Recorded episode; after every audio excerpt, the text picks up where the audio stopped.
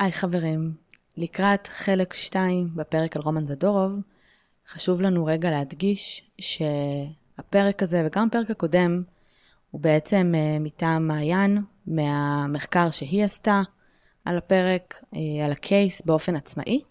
אנחנו כמובן לא מדברות אה, בשם אף אחד אחר, אוקיי? לא מטעמו של רומן זדורוב ולא מטעמה של אילנה ראדה. אה, וזהו, תהנו.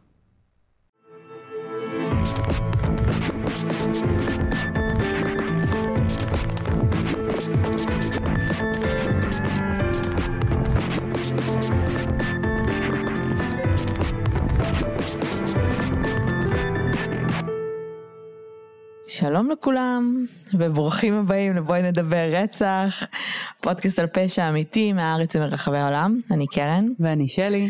ואנחנו יוצרות והמלכות של הפודקאסט. תודה רבה כרגיל למאזינים שעוקבים אחרינו באופן קבוע. ברוכים הבאים למאזינים החדשים, הגעתם לפודקאסט אה, על פשע אמיתי באווירת סלון קיזואלית, כשבכל פרק אנחנו מדברות על איזשהו קייס.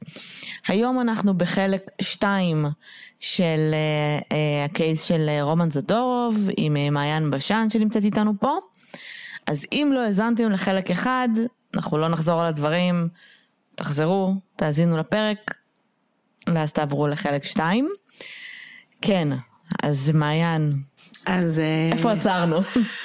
אפרופו אווירת סלון קזואלית, אז זה בהחלט אנחנו בסלון. כן, לגמרי. מפתיע, תמיד זה נראה, אוקיי, אולי לא, אבל זה בדיוק זה.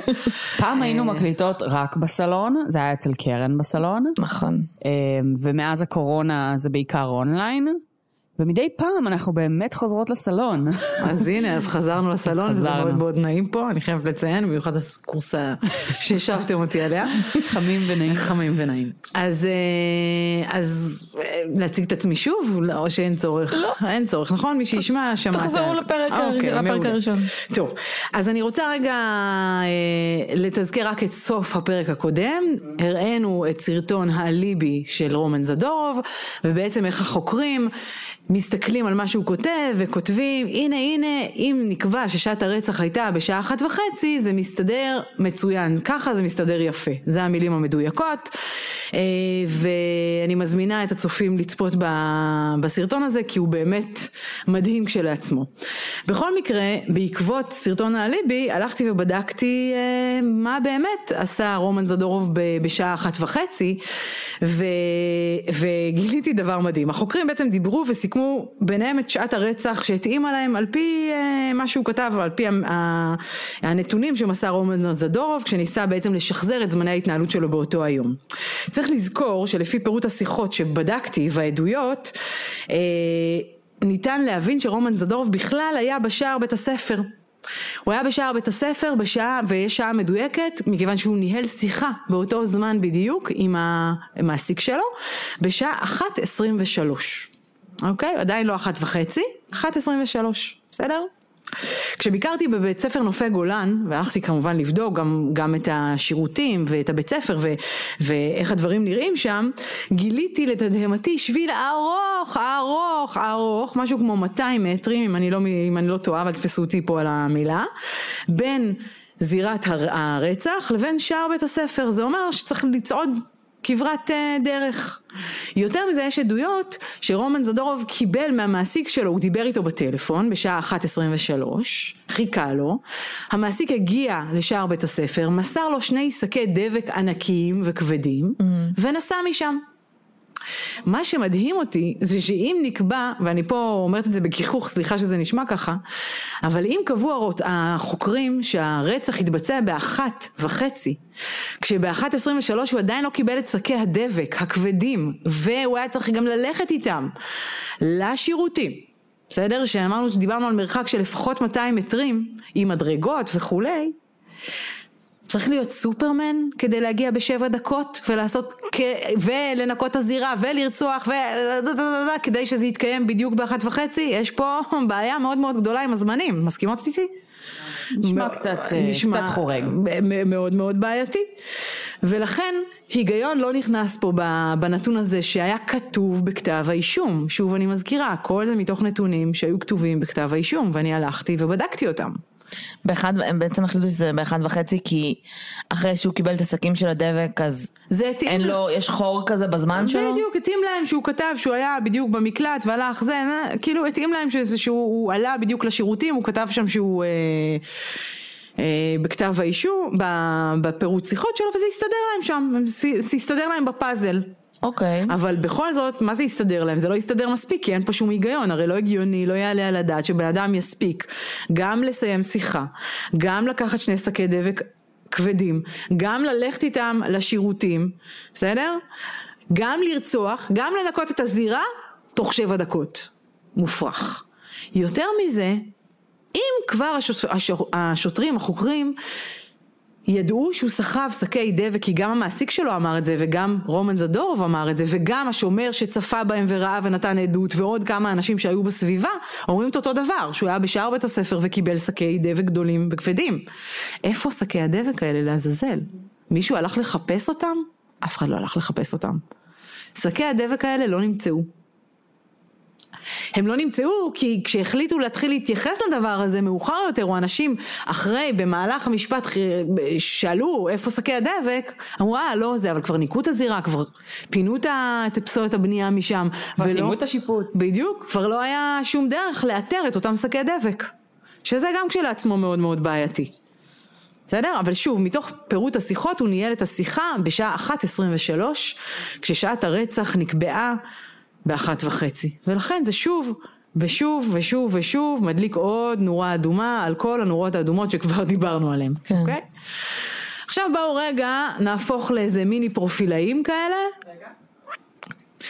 אז מפה אני רוצה לקחת אתכם רגע לממצאים, לממצאי הזירה, כי במסגרת אגב לימודי הפרופילאות, מה שאתן לומדות ומה שאני למדתי, זה שבעצם אפשר לדעת מתוך ממצאי הזירה המון דברים על מאפייני אישיותו של הרוצח סלש הרוצחים, בסדר? והרבה מאוד פעמים כשחוקרים חוקרים זירה, הם לוקחים את הממצאים ובונים איזשהו תיק, איזשהו פרופיל פסיכולוגי לאותו רוצח פוטנציאלי. וזה נותן להם איזשהו כיוון לחקירה ולמציאת אה, חשודים פוטנציאליים. אני רוצה רגע, לפני הכל, לספר לכם שהזירה של רצח תאיר ראדה הייתה מלאה, מפוצצת בממצאים פורנזיים. מלאה. למעלה מ-160 ממצאים פורנזיים נמצאו בזירה הזו.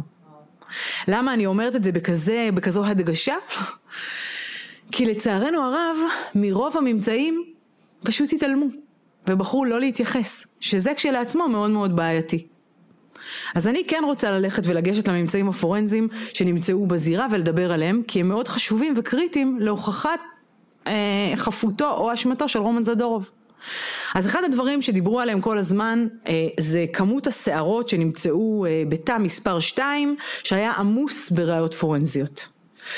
אה, למעשה נמצאו שערות ארוכות בידיה של תאיר, למעלה המשטרה אספה 76 אה, שערות מהזירה, שרק תשע מהן נבדקו, שימו לב, רק תשע מהן נבדקו, ומתוכן אגב שלוש שערות היו שייכות לאנשים שונים שאין להם את ה-DNA לא של תאיר ולא של זדורוב.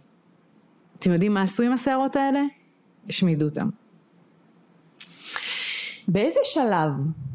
ורגע, אוקיי. לא רק שהשמידו אותם, אני בטוחה שהמאזינים האדוקים של הפודקאסט, חלקם גם אדוקים לסיפור רומן זדורוב, שמעו שלפני משהו כמו שנה וחצי אם אני לא טועה, אולי קצת יותר, היה סיפור עם שליחת מבחנה מטעם המכון הפתולוגי לארצות הברית כדי לבחון את אה, מיצוי ה-DNA מתוך המבחנות, ש, אה, של ה, מתוך אה, מיצוי DNA של מבחנות מהשערות שנמצאו בזירה של תאיר ראדה. זוכרות את נכון, זה? היה כן, סיפור כן. כזה. יופי.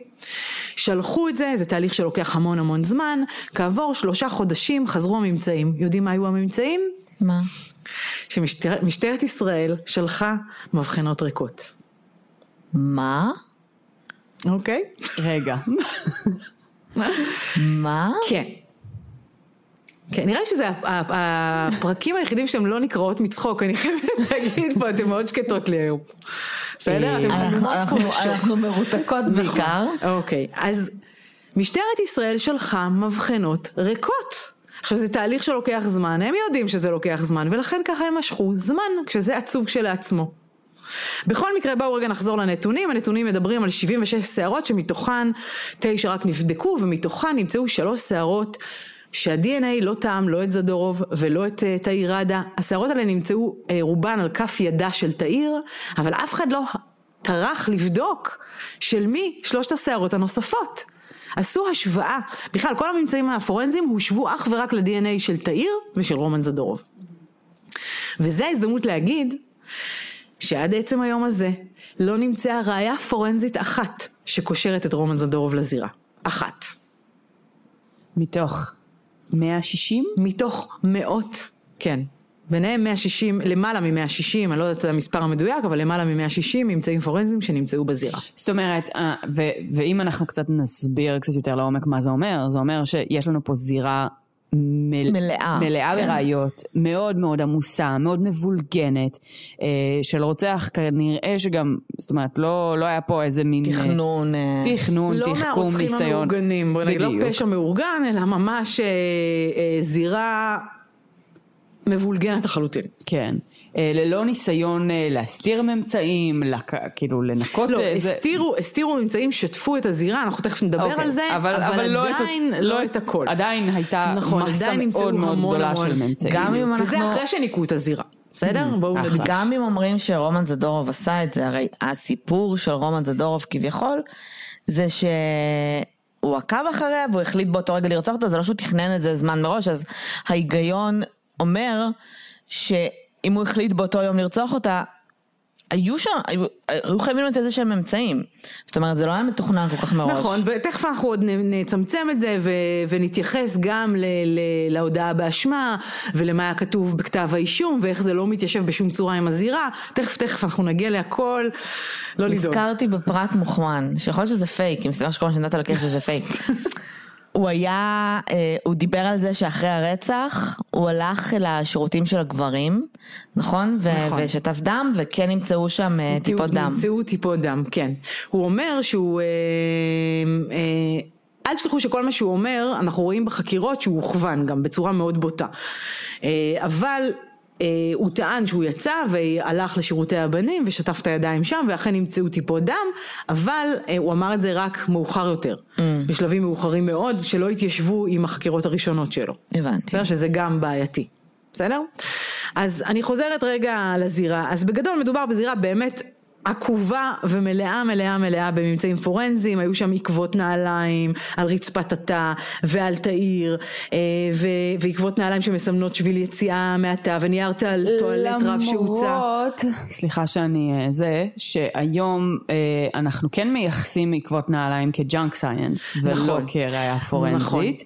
אה, לא בישראל כל כך, אבל כן בעולם, זאת אומרת כן נוטים לא לקחת את זה נכון, כראיה נכון, פורנזית היום. ובטח ובטח אם לא מדובר בראיות שהן מאוד חלקיות, תכף אנחנו נדבר בהרחבה על עקבות הנעליים ואז, אה, ואז נסביר. אה, אבל אני רגע חוזרת רגע, עושה איזה וישט כזה זריז ואז נרד אה, לעומקם של דברים.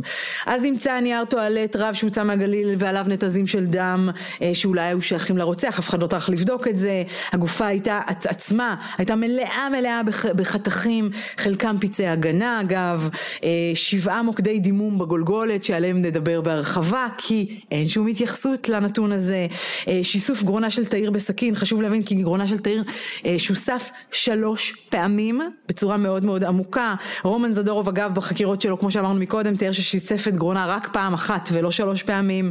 אה, נמצאו שלוש DNA שונים של אנשים שונים, דבר שהיה יכול או להעיד על יותר מרוצח אחד, או אם המשטרה הייתה טורחת להשוות DNA ולחפש, אולי הם היו מוצאים אנשים אחרים ולא רק את רומן זדורוב, כי שוב, צריך להבין שרומן זדורוב לא נמצא שום ממצא פורנזי, שום DNA או שום דבר אחר שקושר אותו לזירה בשום צורה, עד עצם היום הזה. וזה נקודה שחשוב מאוד להבין. אז דיברנו רגע על הסערות בהרחבה, בואו אה, אה, נדבר שנייה על, אה, על עקבות הנעליים, בסדר? אה, על פי כתב האישום צריך להבין ש... אתם יודעים מה רגע אני לוקחת את זה, אני, אני, הולכת, אני לוקחת את זה רגע צעד אחד קדימה, אה, אחורה, ורגע רוצה לדבר על כתב האישום, על מה נאמר, ואז. נעשה הקבלה של מה הוא אמר ומה בעצם נמצא בזירה. אז, אז על פי כתב האישום, תאיר נרצחה בפתח תא השירותים ונפלה או נדחפה אל האסלה. אוקיי? Mm-hmm. בסדר? מאוד פשוט. Mm-hmm. כשביקרתי בנופי גולן, בשירותים של נופי גולן, אחד הדברים שראיתי, זה ראיתי כמובן את הזירה, אז קודם כל מבחינת הצילומים הפורנזיים שהיו שם, אז אנחנו כבר רואים שיש סימנים של גרירה של הגופה מחוץ לתא השירותים אל תא השירותים. יש סימני גרירה מובהקים שמגיעים מחוץ, מחוץ לתא ועד לגופה עצמה, עד לרגל של תאיר. שהוא, ש, שהיא שכבה עם פניה כלפי מעלה על האסלה, בסדר? נמצאה שכובה. אה, אז קודם כל סימני הגרירה האלה, שוב בחרו להתעלם מהם, יש סימני גרירה, זה אומר שכתב האישום, אם הוא קבע שוסף גרונה בפתח תא השירותים, איך יכול להיות שיש סימני גרירה מחוץ לתא השירותים? משהו פה לא מתיישב בשום צורה, אוקיי?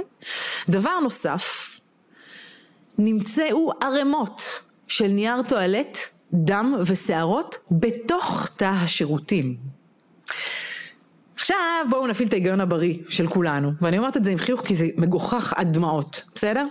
איך יכול להיות שרוצח, אם, אם רומן זדורוב אכן רצח אותה בפתח תא השירותים, היא נדחפה או נפלה על גבי השירותים, הדלת נסגרה וננעלה מאחוריה, איך יכול להיות שנמצאו כל כך הרבה ממצאים בתוך תא השירותים של נייר טואלט, דם ושערות? מה, הרוצח שיסף את גרונה היא נפלה על האסלה, ואז כשהיא עדיין על האסלה שכובה, הוא הרים את, את מכסה האסלה ודחף את הנייר טואלט, השערות והד... משהו פה לא מתיישב, הרי לא הגיוני, צריך להיות, כאילו זה, זה משהו פה לא, לא, לא הגיוני בשום צורה. לסיפור שסיפרו בכתב האישום, צריך לזכור שהכל הולך לפי כתב האישום. זה לא מתיישב, ולכן זה עוד דבר שמדליק נורה נוספת. דבר נוסף, המשטרה ידעה קודם כל נמצאו המון המון חתכים על גביה של, על, על, גופ, על גופתה של תאיר, בין היתר כמו שאמרנו המון פצעי הגנה, זה אומר שתאיר נלחמה, היא נאבקה. לפי התיאור שתיאר רומן זדורוב בשחזור ובחקירה, הוא שיסף, הוא, הוא הלך אחריה במדרגות, הוא עקב אחריה, זה אומר שהיא הייתה בגבה אליו, וכשהיא עמדה בפתח של תא השירותים, הוא שיסף את גרונה, זה אומר שלא התבצע שום מאבק. אז אם לא יתבצע שום מאבק, איך יכול להיות שהיא מלאה בחתכים שהם פצעי הגנה? אוקיי? דבר נוסף, היה חתך אחד שהיה ברור למשטרה שהיא תצטרך להסביר אותו. החתך הזה נעשה לאחר המוות. וואו. אוקיי? אנשים לא יודעים, אבל נמצא על גופתה של תאיר, חתך, נמצאו חתכים אחרי המוות, היה חתך אחד מאוד משמעותי, שהיה בשורש כף ידה של תאיר, שנעשה אחרי המוות. אוקיי. במהלך חקירות, לתדהמתי, אני מוצאת קטע וידאו מתוך החקירות, שהחוקר שואל את רומן זדורוב, תגיד, איפה חתכת אותה? אז הוא אמר, אני לא יודע, אני לא זוכר. הוא אמר לו, תנסה רגע להיזכר, איפה חתכת אותה? איפה? פה, פה, פה, איפה חתכת אותה? עכשיו, המאזינים לא רואים מה אני מסמנת, אבל הוא בעצם אמר לו פה וסימן לו את, ה, את המקום שנעשה החתך אחרי המוות. רומן זדורוב מבין שהוא לא בכיוון, והוא אומר לו, אה, אה, כן, כן, חתכתי אותה פה. ואז החוקר אומר לו, לא, לא, לא, ממי, איפה חתכת אותה? פה? והוא מראה לו ביד השנייה בשורש כף היד. כי בעצם החתך נעשה ביד ימין ולא ביד שמאל. ורומן זדורוב הראה את יד שמאל אחרי שסימנו לו, הוא פשוט התבלבל בידיים. זה אגב דוגמה ומופת לאיך אני שותה לבן אדם פשוט מסר שהוא צריך להגיד, רומן זדורוב הבין בשחזור שהוא חייב ללכת אחרי מה שהחוקרים אומרים לו, ולכן הוא מתקן את עצמו ומשנה את היד. את החתך שהוא עשה לא ביד ימין, לא ביד שמאל, אלא ביד ימין. בסדר? עוד נקודה מאוד מאוד בעייתית, שאף אחד לא טרח להסתכל עליה. דבר נוסף, כשאני ביקרתי בשירותים בנופי גולן, אני רוצה לתאר את זה למאזינים ולתאר לכם. אתה נכנס לתוך חדר, לתוך מבואה של שירותים, שבעצם זה מבואה של הכיורים, בסדר? תאי השירותים נמצאים מאחורי הקיר של הכיורים. בסדר? המבואה עצמה היא 14 מטר, זה לא מקום קטן, זה מקום גדול, אוקיי? יש מספר כיורים ומאחורי הקיר יש את הכניסה לתא השירותים. כשתא מספר 1 היה סגור תמיד, והוא היה בעצם מול הכניסה מהמבואה של השירותים. תא מספר 2 כבר היה מאחורי ה... אה, תא, סליחה, תא מספר 4 היה נעול תמיד, אוקיי? הוא היה מול הכניסה של ה... אה, מהמבואה. תא מספר 3, זה כבר, תא מספר 3, 2 ו-1, היו כבר מאחורי הקיר, בסדר? תא מספר 3 היה פתוח, הכל היה, בו, הכל היה בסדר בו, תא מספר 2 תאיר נמצאה בו, ותא מספר 1 גם היה פתוח בצד uh, הימני ביותר. על פי כתב האישום אני מזכירה לכם שתאיר שהוסף גרונה בכניסה לתא מספר 2 היא נדחפה או נפלה אל האסלה. זה אומר שאני הייתי צריכה למצוא דם רק באזור תא מספר 2, נכון? מה שהמשטרה לא טרחה להגיד, לא במשפטים ולא לפרקל... לא לפרקליטות, יכול להיות שלפרקליטות כן, אני לא יודעת, זה שכל המבואה הייתה מפוצצת בדם, מפוצצת. שפריצים על הקירות, שלוליות של דם בכמויות בלתי ניתנות להסבר, ויש תמונה שאני מראה בהרצאה שלי, אחרי ששפרו חומר לזיהוי ממצאים של דם כי הזירה נוקתה, איך נראית המבואה של תא השירותים. אני מראה לכן את זה, אתן כן. מוזמנות להגיב. וואו. אוקיי? אני לא רואה, אבל אני... לא נורא. כל המבואה. אוקיי, זה נראה כאילו אה, היו אנשים במבואה תא השירותים, נוצר איזשהו מאבק, היה שם רצח, רצח קשוח, זאת אומרת, אה. הכל היה מלא מלא בדם. ואז בעצם הם החליטו שהם מנקים, גוררים אותה ל... מנקים הכל, ובסוף לתא. גוררים אותה ל... ל... ל... ומניחים אותה על התא ונועלים את התא מבפנים, אוקיי? כן, מה שבעצם גם באמת יכול להסביר איך בתוך התא עצמו היה שאריות של מה שכנראה התחילו לנקות מחוץ נכון, לתא. נכון, בדיוק. כי הם התחילו לנקות לפני שהם גררו אותה כנראה כן, גם. בגלל זה היו אה, שבילי, המסלול אה, של, ה... של הדם. בגוגל. אוקיי? עכשיו כמה בעצם... זה, זה, זה גם מרגיש כאילו זה, זה אמור לקחת להם מלא זמן. נכון. באיזה עולם? אף אחד, א', לא שומע כלום, זה גם היה בצהריים. אז בואי אני אספר לך עוד כן. כמה דברים, אוקיי? אז שימי לב. וגם לא נכנס לתא שירותים איזה שעה וחצי שבזמן שמנקים אותו מדם. נכון, אז אלה ממצאים שהמשטרה והפרקליטות לא מספרים לאף אחד, אבל בואו תשמעו על עדויות. אני פתחתי הרי את כל העדויות ועברתי מזכר מזכר של עדויות וגיליתי דברים מטורפים. אחד הדברים למשל שגיליתי זה ש... תא השירותים היה נעול, הת... המבואה, זאת אומרת הדלת הראשית של, של תאי השירותים למבואה הייתה נעולה במשך זמן לא מבוטל. איך יודעים את זה? כי הגיעו בנות שהעידו שהם דפקו על הדלת כי אם היה להם פיפי, הם יצאו באמצע שיעור והם רצו להיכנס והדלת הייתה נעולה והם נדהמו לגלות שהדלת נעולה ולכן הם הלכו, ביקשו רשות ללכת לעשות פיפי בשירותים של המורות. ואז שלחו אותם לשירותים בקומה אחרת. אגב, בקומה הספציפית הזו, זו קומה של שכבת י"ב שהייתה בטיול שנתי, ולכן לא היו הרבה ילדים בקומה הספציפית הזו. אבל מי שמכיר את בית ספר נופי גולן יודע שבעצם זה, זה סוג של בניין, בסדר? שבנוי בקומות, הכיתות הן בקומות, ויש מבואה מרכזית ששם אגב ישבה תאיר. בחצר המרכזית, ש... והכיתות הן מסביב, בסדר? יש להם מעין אמפי כזה, אוקיי? ו... יש עדויות של בנות שהגיעו לשירותים והדלת הראשית הייתה נעולה, ואחרי זה יש עוד עדויות אה, של בנות שדופקות על הדלת של השירותים עצמם, שהמבואה כבר נוקתה, והם נכנסו ולא ראו שום דבר. נכנסו וראו שהטס נעול אז הם דפקו ושמעו אה, קול של ילדה או של מישהי אומרת אה, תפוס. כן זה שמעתי. אוקיי, יש עוד עדות אגב של ילדה אחרת שמסתכלת למטה והיא רואה רגליים קטנות, כפות רגליים קטנות, שאגב זה לא מתיישב, היא גם נתנה תיאור של הנעליים. שזה לא מתיישב, לא עם הנעליים של רומן זדורוב, ובטח לא עם המידה. וגם לא עם הנעליים של תאיר. וגם לא עם הנעליים של תאיר. זה לא אותו תיאור. כאילו בשלב הזה הם פתחו את השירותים, את המבואה, אבל עדיין נשאר שם מישהו בתוך התא. אבל הם נעלו, כן, ונשאר. ולכן אגב, מי שהיה בתא עם תאיר, חגג. ומה זה אומר? זה אומר שהוא עשה את החתכים אחרי המוות. שהוא בילה שם לפחות שעתיים, כי אתה נעול, אה, המבואה הייתה נעולה המון זמן. זה אומר שבן אדם הסתתר שם יחד עם הגופה במשך זמן לא מבוטל. ובזמן הזה הוא פשוט, סליחה על הביטוי, חירה את הגופה של תאיר, חתך חתכים אחרי המוות, עשה שם כל מיני דברים, אנחנו לא יודעים בדיוק מה. אבל יש עדויות לממש התעללות בגופה, שאת זה אנשים לא יודעים. זה אומר שאגב אם אני כפרופילית פלילית רוצה לתפור תיק בעקבות ממצאים פורנזיים ש, אה, שנמצאים בזירה ובעקבות הדוח הפתולוגי שתכף אנחנו נדבר עליו ש, והממצאים שנמצאו בו סביר להניח שהייתי קובעת שמי שרצח את העיר או לפחות חלק מאותם משתתפים ברצח הזה כי בוודאות אני יכולה להגיד לכם שזה כנראה לא היה בן אדם אחד בסדר? הוא צריך להיות בן אדם עם הפרעת אישיות, אה, סדיסטית, כי אחרת לא יעלה על הדעת שמישהו מסוגל לעשות את מה שעשו לגופה של תאיר. מצד שני, לרוב, הפרעת אישיות סדיסטית לא באה ביחד עם זירה כל כך לא מאורגנת.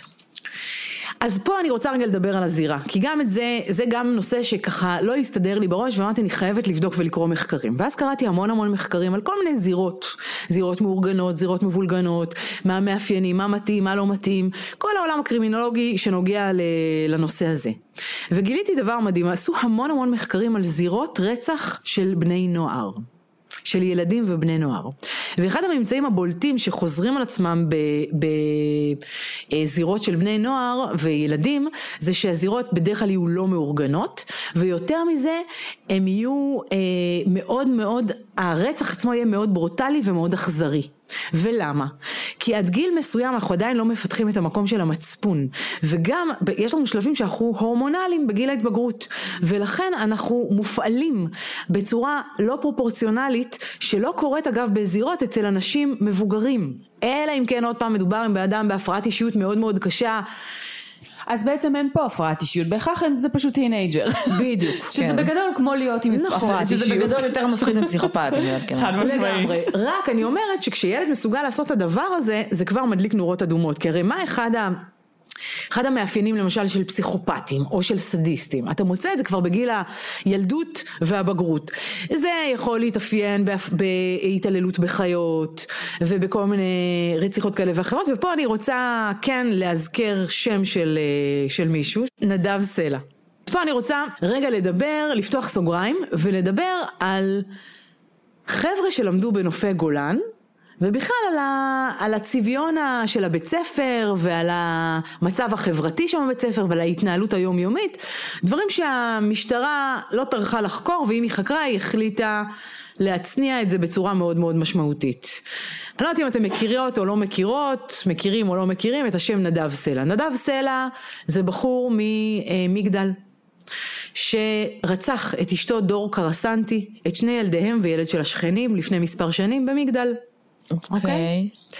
נדב סלע אגב הוא שמאלי, ותכף תבינו למה אני אומרת את זה, והוא שיסף ודקר בצורה מאוד ברוטלית, אה, מאוד דומה אגב לממצאי הזירה שנמצאו אצל תאיר ראדה, אוקיי?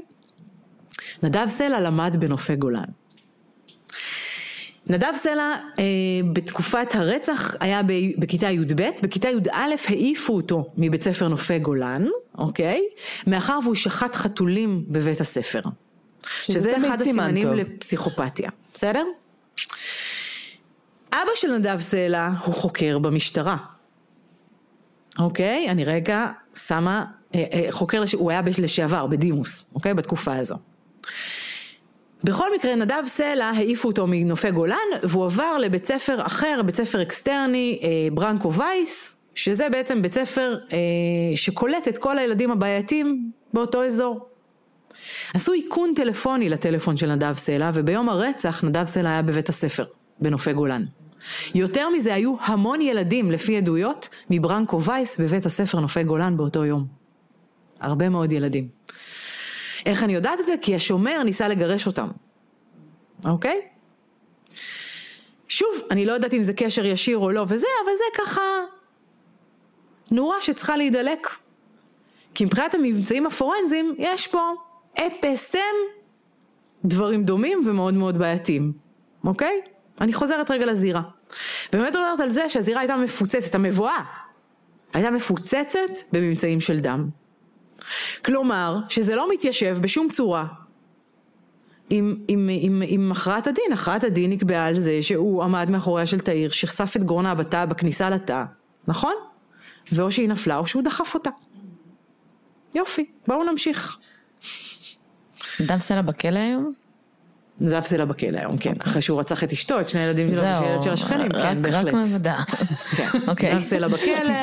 בוא נושא נושא. כן, אגב, באחת ההרצאות שעשיתי בניב רסקין, בתוכנית הבוקר, כי אני מופיעה שם די הרבה, אה, דיברתי על פושעים ולקח, הראיתי דוגמה, הראיתי את נדב סלע, הראיתי ממש איך ששואלים אותו, מה, באותו, אותה, מה שדיברתי על הפושעים האחרים שעשיתי להם השוואה לרומן זדורוב, ששואלים אותו איך הוא, אה, אם הוא, מה הוא אומר לגבי מה שמיוחס לו, גם הורדת מסע לך מבט פסיכופתי, פחד אלוהים, באמת, זה סצנה מפחידה, ממש. דבר נוסף שמצאו בזירה זה טביעות נעל שהראו בעצם מסלול יציאה מהתא. רואים, וכולם מכירים את התמונה הזאת, רואים אה, טביעת רגל על מכסה השירותים, חצי, טביעת רגל נוספת על מכנסיה של תאיר, משם על, אה, איך זה נקרא? אה, הניאגרה. הניאגרה, אוקיי? ומשם על הקיר שחוצה בין התאים, ומעבר לת, לתא השלישי, בסדר? Mm-hmm. שהיה מצד שמאל, אוקיי? Mm-hmm. עכשיו, אחרי שאני מראה בהרצאות שלי את, ה... את התמונה הזו, אני מראה את הקטע בשחזור, שרומן זדורוב משחזר את מסלול היציאה שלו מהתא. הפלא ופלא, רומן זדורוב משחזר כשהוא יוצא מעל הדלת, ולא מעל הקיר מצידה של האסלה. החוקרים טרחו לגרום לו לשחזר, אבל פה הם קצת פספסו, עשו פדיחה. לא עשו את העבודה שלהם כמו שצריך. ולכן בסרטון עצמו תראי, של השחזור הוא יוצא ממקום אחר. הוא יוצא כל כך יפה נכון, מהדלת הקדמית. נכון, בדיוק. והוא מראה יכולות אתלטיות כל כך גבוהות. מרשימות ביותר, ועדיין זה לא יושב בקנה אחד, לא עם הממצאים הפורנזיים ולא כאילו, עם אנחנו לא בנינג'ה עכשיו, נגרום לו עכשיו לעבור מאוד מאוד, גם מהקיר וזה, לא, בסדר, עשה עבודה. בדיוק, בדיוק. שזה כשאני מראה את זה, אנשים נופלת להם הלסת, כי אומרים, וואו, כאילו, איך זה יכול להיות הדבר הזה? הרי יש מסלול יציאה מובהק, אי אפשר לפספס בכלל. ובשחזור, שזה היה פרט אחד מתוך השחזור שהיה מאוד בעייתי, היו שם עוד כמה פרטים שם, שרואים איך השוטר מכוון אותו, הוא בא לעלות בכלל לקומה שלישית, כן. אמרו לו, לא, אתה צריך לפנות פה ימינה, בוא יש פה עוד הרבה מאוד כן, בעיות אחרות, זה... את זה כולם מכירים אז אני לא אטרח, בסדר?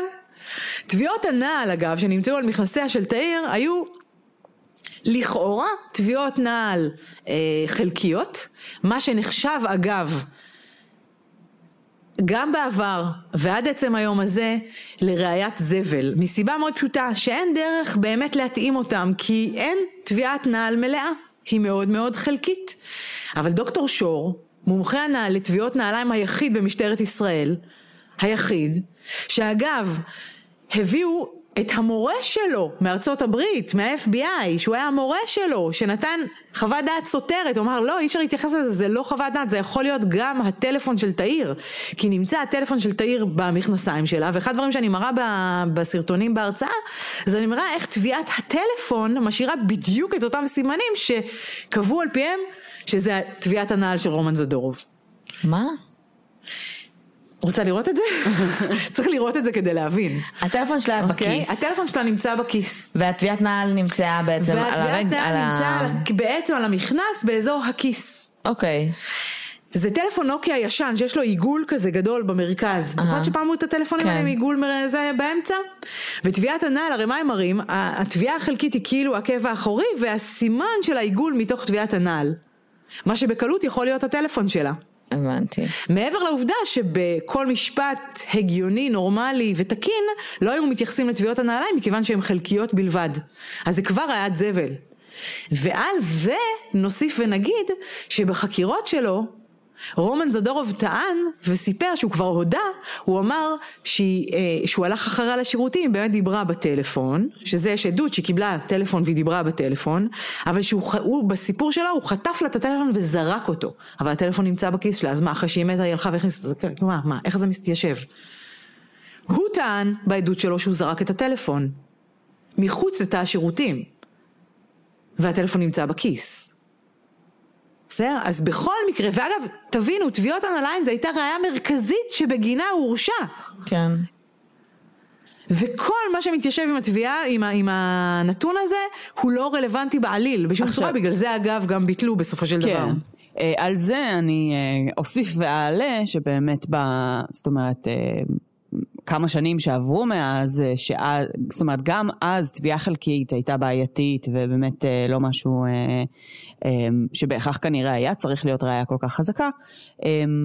היום אנחנו באמת יודעים לקחת את זה עוד צעד קדימה ויש עוד יותר ביקורת על תביעות נעליים ועל האמינות שלהם ועל כמה באמת אפשר להסתמך בהן ברמה שבכלל תביעות נעליים זה משהו שהיום בארצות הברית למשל, אה, אני לא יודעת אם בכל המדינות, אבל ברמה פדרלית, זאת אומרת כן יצא איזה מסמך, אני זוכרת לפני איזה שנתיים שלוש, שסקר כל מיני ראיות פורנזיות, וסוג של אמר, אנחנו מפסיקים להשתמש בראייה הזאת מעתה ועד עולם, כי היא באמת לא מהימנה מספיק, אי אפשר באמת להסתמך עליה. אז זאת אומרת, מעבר לעובדה שאנחנו מדברים פה שכבר אז המומחים שיכולים היו לבוא ולהצהיר על הראייה הזאת, היו מאוד מאוד חלוקים והראייה הייתה חלשה, היום הרבה הרבה יותר. נכון. דבר נוסף, נמצאו כל מיני מריחות אה, של דם שדוקטור שור שייך אותם לתביעות הנעליים, אבל שימו לב, לפני דוקטור שור, אוקיי, אה, היה מומחה מטעם אה, מז"פ של המשטרה. אוקיי? שקבע במסגרת הדוח הראשוני שהוא נתן, שנמצאו, שימו לב, אוקיי? אה, מריחות של דם ש, של, אה, שנקבעו מטפטופים ומריחות של סכין. זאת אומרת שאחרי שהיא נשחטה מישהו בעצם ניגב את הדם מתוך, מהסכין. Mm-hmm. דוקטור שור הלך וקבע שזה חלק מטביעות הנעליים. אבל בעצם המומחה הפורנזי של משטרת ישראל, כשהגיע החוקר הפורנזי, הוא קבע שזה בכלל טפטופים ומריחות של, של, של הסכין ולא של טביעות הנעליים. בסדר? שזה גם עוד יותר כאילו, סותר את, את, את הראייה המרכזית שיש להם במשפט, מאוד כן, מאוד ברור. בעייתי. אוקיי? ועכשיו בואו נדבר רגע על הדוח הפתולוגי, כי הוא מאוד מאוד משמעותי. בסדר? ואני רוצה רגע אה, להסב את תשומת לבכם לכל הסעיפים בערך, בכל הסעיפים בערך בדוח הפתולוגי נקבע, שימו לב, שהחתך בצוואר של תאיר נגרם באמצעות לפחות שלוש משיכות סכין. הקצה, הקצה השמאלי המשונן של הפצע בו היו שלוש פצעי חתך קטנים מלמדים על כיוון המשיכת עליו היה מימין לשמאל. החתך מלמד כי כיוון זה מאוד סעיף, החתך מלמד כי כיוון המשיכת עליו שנגרם על חתך אחר מימין לשמאל.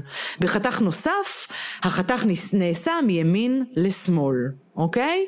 כל החתכים בדוח הפורנזי, נקבע, בתוך, בדוח הפתולוגי, נקבע שהם נעשו מימין לשמאל. מה המסקנה המתבקשת? שהרוצח של תאיר ראדה הוא שמאלי, אוקיי? הוא שמאלי ולא ימני. אממה, רומן זדורוב הוא ימני, הוא לא שמאלי. זה היה רשום בדוח פתולוג שפורסם, שכאילו היה ב...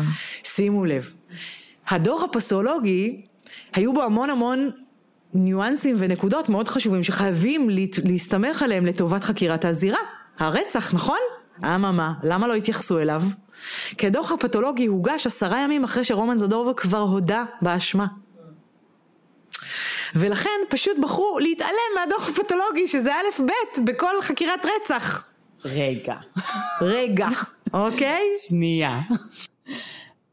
בואו נדמיין רגע את הסנריו, אוקיי? יש לנו רצח, דרמה, דרמה, דרמה, צלצולים, ילדה מתה בשירותים, כולם בלחץ, חייבים מהר מהר לפתור את הקייס. אה, כמה ימים לאחר מכן אה, רומן מודה?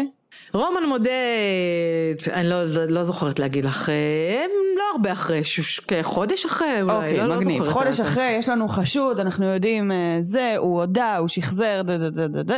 עשרה ימים לאחר מכן יוצא דוח פתולוגי.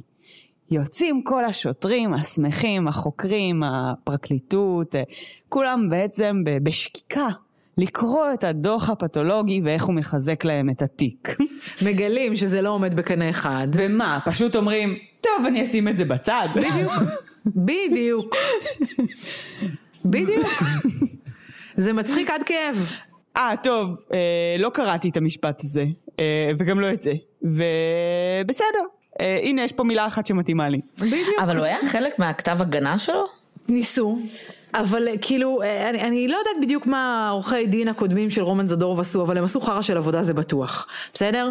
כי אף אחד לא התייחס לדברים כמו שצריך. עכשיו תשמעי, כדי לעשות את מה שאני עשיתי, צריך להשקיע זמן, וצריך להשקיע כסף, וצריך להיכנס לזה מתוך איזשהו, איזשהו תמריץ, אוקיי? אני עשיתי את זה מתוך סקרנות בהתחלה, ואחרי זה מתוך, אמרתי לכם, אה, אה, שליחות, בסדר? שליחות עבור, אה, בעיקר עבור אילנה ראדה, אוקיי? כי אני חושבת שלצערנו הרב, יש לא מעט אנשים שמואשמים על לא עוול בכפם וזה מאוד מאוד עצוב. ואגב אחרי ההרצאות שעשיתי ושהפיצו אותם וכולי את השמועה על הדבר הזה קיבלתי לא מעט טלפונים מכל מיני כאלה שהואשמו שרצו שאני אעזור להם לעשות את החקירה וזה ואני לא חוקרת משטרה. זה גם לא הייתה המטרה שלי. אני פשוט התאהבתי באמת באילנה וזה מה שסחף אותי לשם. עכשיו כל אחד והתמריץ שלו זה היה התמריץ שלי. בסדר? אני, אני כמעט בטוחה שמה שאני עשיתי אף חוקר אחר לא עשה כמו שצריך או אף עורך דין אחר של רומן זדורוב. אולי ירום הלוי כן, היום, אני לא יודעת, אני לא יודעת, אבל, אבל אני רוצה לקוות שכן. בסדר? למרות שההישענות המטורפת שלו על אה, א' ק' היא, היא מופרזת בעיניי, ואם הוא היה קצת פתוח ו, ומוכן אה, לשמוע עוד דברים, אני, למרות שאני משערת שהוא, לא יודעת, אתה יודע, לא יודעת, לא רוצה, לא רוצה להגיד דברים שאני לא יודעת, בסדר? אני רגע מושכת את השיחה הזאת ולוקחת אותה חזרה לזירה. אני מזכירה לכם שנמצאו שבע מוקדי דימום בגולגולת של תאיר. שבע מוקדי דימום שאף אחד לא התייחס אליהם בכתב האישום בשום צורה. לא ההגנה ולא מדינת ישראל. אף אחד. מה שעוד יותר עצוב זה שכשאני קראתי את כל העדויות, נדהמתי לגלות שלוש עדויות שונות, שמספרות את אותו סיפור בדיוק. העדויות האלה מספרות, שימו לב, אני מקריאה לכם מתוך העדות, בסדר?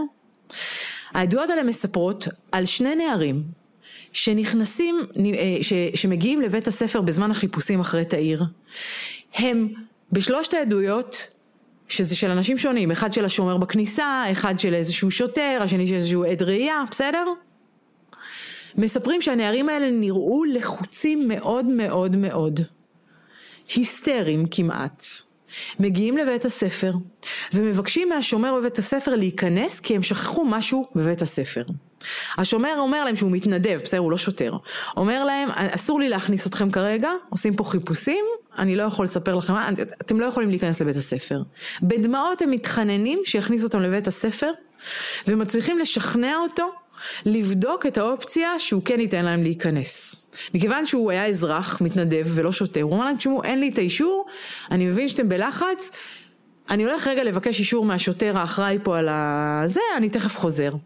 בזמן שהוא הולך, נצפים שני הנערים האלה רצים לתוך בית הספר, לאיזשהו שיח במרכז, שולפים שני מקלות מחבטים של, של בייסבול כאלה, מלופפים עם איזולירבנד כחול עליהם, מכניסים לחולצה ולמכנסיים, מסתירים, ובורחים החוצה מבית הספר עוד לפני שהשומר, המתנדב, חזר לאפשר להם להיכנס. הם עושים את זה מהר מאוד.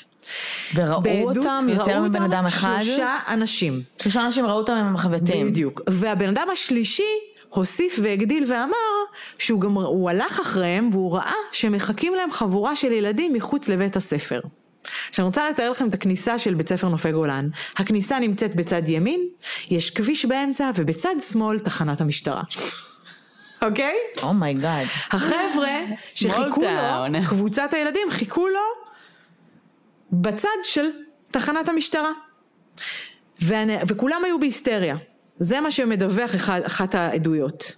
האם מישהו הלך ובדק מי אלה הנערים האלה? איפה המקלות? אף אחד לא טרח לבדוק. גם אחרי שהגיע הדוח הפתולוגי, שיש ציון על זה שיש לה שבע מוקדי דימום שונים שנעשו כתוצאה מכלי כהה, מחפץ כהה, עדיין אף אחד לא טרח לבדוק. אוקיי?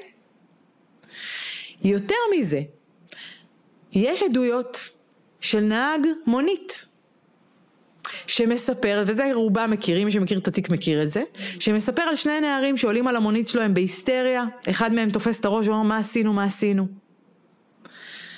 והם היו גם... אה, עם חולצות, עם אה, כתמי דם. דם, אוקיי? לקחו בעקבות, המשטרה קיבלה את העדויות הזה, וזה היה מאוד מאוד צורם, אז את שני הנערים האלה הם אכן חקרו. לקחו אותם וחקרו אותם תחת אזהרה, ילדים מתחת לגיל 18. אממה, חקרו ושלחו הביתה, לא עשו עם זה כלום. אני נברתי קצת, נברתי נברתי, ומה גיליתי? גיליתי שאותם שני נערים החזיקו בשני פלאפונים. למעשה זה נער אחד שהחזיק פלאפון אחד, שהחזיק שני פלאפונים, אחד הנערים. שני הטלפונים האלה רשומים על שם הדוד של אותו נער. הדוד של אותו נער הוא קבלן סלאש פושע מהצפון, די מוכר. מצאו שבפירוט השיחות מתנהלים שיחות והודעות מטורפות מהבוקר עד השעה 12 וחצי. מ-12 וחצי עד השעה רבע לשתיים דממת אלחוט, ואז עוד פעם חזרה של מלא מלא מלא מלא שיחות ומלא מלא הודעות, נכנסות מלא מלא מלא מלא מלא מלא. אף אחד לא טרח לבדוק מה טיב השיחות, מה טיב ה... טיב השיחות הם לא יכולים כי זה לא הוקלט, אבל נניח ההודעות, כלום. מי אלה שני הנערים האלה? יש הצלבה שמדובר באותם נערים שנסעו במונית, זה אני לא יודעת, זה מה שאומרים, כי זה, ה, זה, זה מה שככה, זה, זה כבר שמועות, אוקיי? אבל אני משערת שמדובר באותם נערים. תבינו עד כמה זה חמור. ואף אחד לא מתייחס לעובדה שבעצם הזירה מראה על זה שנערך קרב. כן. תאיר עדה נאבקה על חייה, היא נאבקה על חייה, נער... ממש קרב מטורף. ואף אחד לא מתייחס לדבר הזה. ורומן זדור, ואני מזכירה לכם, מורשע פעם אחרי פעם אחרי פעם על בסיס העובדה שהוא שחט אותה בכניסה לפתח תא השירותים, היא נפלה, הוא נדחפה לאסלה, הוא טיפס עליה, נעל את הדלת, טיפס עליה ויצא. לא מדובר על קרב, לא מדובר על מכות בראש, לא מדובר על חתכים, בטח לא על חתכים אחרי המוות, לא מדובר על תלישת שערות, לא מדובר על כלום ושום דבר. איך מרשיעים בן אדם על בסיס נתונים שאף אחד לא טרח לבדוק? ואם אני הגעתי לזה, ואני הגעתי לזה אגב מחומרי חקירה של המשטרה, לא הגעתי לזה מ... מ כי לא יודעת מה. Mm-hmm. מתיקים שפורס... מחומרים שפורסמו. ועוד קצת נבירה שלי, בסדר? אבל עדיין זה מטורף. בנוסף לזה אני רוצה רגע להסב את תשומת לבכן לנושא, לנושא קרימינולוגי בעצם, שאני לוקחת אותו למקום החברתי בבית ספר נופי גולן. בית ספר נופי גולן, ואת זה אני יודעת מתוך פרוטוקול, הנה אני מראה לכם את זה, בסדר? פרוטוקול של הורים מבית ספר נופי גולן, אוקיי? בפרוטוקול מדובר על, אגב גם מחקירות, מכל העדויות של תלמידים, מדובר בבית ספר שההתנהלות החברתית בו הייתה מאוד מאוד אלימה. בסדר? השיח החברתי היה מאוד מאוד אלים. מדובר על פריצות וגניבה של כספות, מדובר על שריפה של, אה, שריפת המשרד של רכזת השכבה, מדובר על שריפת רכב בחנייה של, אה, של אחת המורות, מדובר על אלימות קשה נגד בנות מבית ספר, אה, מבית ספר אחר שהגיעו לבקר, מדובר על איומים, על מעשי בריונות, הכל מאותו פרוטוקול. מדובר על גנבת ציוד וכסף מתיקים של תלמידים. נשיאת סכינים, איומים, וסכינים ודוקרנים. ילדים היו מסתובבים שם עם סכינים ודוקרנים בבית הספר. אוקיי? שימוש וסחר בסמין בין כותלי בית הספר, מאחורי מגרש הספורט. שימו לב, נמצא קילו הרואין. קילו הרואין מאחורי בית ספר חודש לפני הרצח של תאיר ראדה. הרואין? הרואין, לא גראס. ילדים כאילו... לא חשיש, הרואין. תלמידות שעוסקות בזנות בכיתה י', י"א, י"ב, שעוסקות בזנות. מה קורה בקצרין? אוקיי, זה היום אגב לא ככה, אבל זה היה ככה אז. תלמידים שמפחדים לדבר, אוקיי? דמי חסות שנלקחו שם. אה, אה, תלמידים שמופיעים בבית ספר עם ביגוד אה, של אה, כת השטן וצלב קרס, בגלל זה חשבו בהתחלה שזה כת השטן, אוקיי? והנורא מכל, רצח של ילדה בשירותי בית הספר. כן. שזה הזוי, איך הבית ספר הזה בכלל התנהל, ואת כל זה המועצה בקצרין, ראש המועצה דאז, ניסה להשתיק. ברור. אל תשכחו שקצרין הייתה פנינת רמת הגולן, והיישוב הזה נהרס כליל בעקבות הרצח הזה. וה, וה, וראש העיר ידע את זה, ולכן הוא ניסה להשתיק את כל המקרים האלה. עכשיו אני פותחת עוד פעם סוגריים ואני אומרת לכם, דברים שאנשים לא יודעים, קודם כל, זה היה ICQ, לא היה וואטסאפים, לא היה זה, היה ICQ. היו איומים ב-ICQ על תאיר ראדה. מה מסתבר? מהנבירה שלי שעשיתי, ומקריאת היומן שלה, תאיר עדה הייתה מאוהבת בילד בכיתה י"ב, י"א סליחה, היא הייתה בט', הוא היה בי"א. הוא כנראה היה אחד מהחבר'ה שהתעסקו בסמים. היא, בעקבות זה שהייתה מאוהבת בו, כנראה, שוב, זה כבר הצלבה של כל מיני נתונים, בסדר? זה לא היה כתוב בצורה מפורשת, אבל מתוך הצלבה שעשיתי יחד עם אימא שלה ועוד כמה אנשים שמתעסקים בחקירה של התיק הזה, כנראה שהיא נחשפה לעסקת סמים שאותו נער עשה או היה שותף לה. ואז התחילו לבוא האיומים, איומים מאוד בוטים, שאם את תדברי, אנחנו נפגע בך, וכדאי לך מאוד לשתוק, וכל מיני איומים כאלה ואחרים ב-ICQ. אני קוראת בפרוטוקולים של העדויות, כל מיני עדויות עדויות, ואז נדהמתי, אבל נדהמתי, נפלה לי הלסת לגלות עדות של ילדה. נערה מבית ספר מנופי גולן, שמספר, נותנת חוות, נותנת עדות בחקירה, ותוך כדי העדות, שימו לב, היא מקבלת הודעה לטלפון האישי שלה, אם את תפתחי את הפה יקרה לך בדיוק מה שקרה לתאיר ראדה.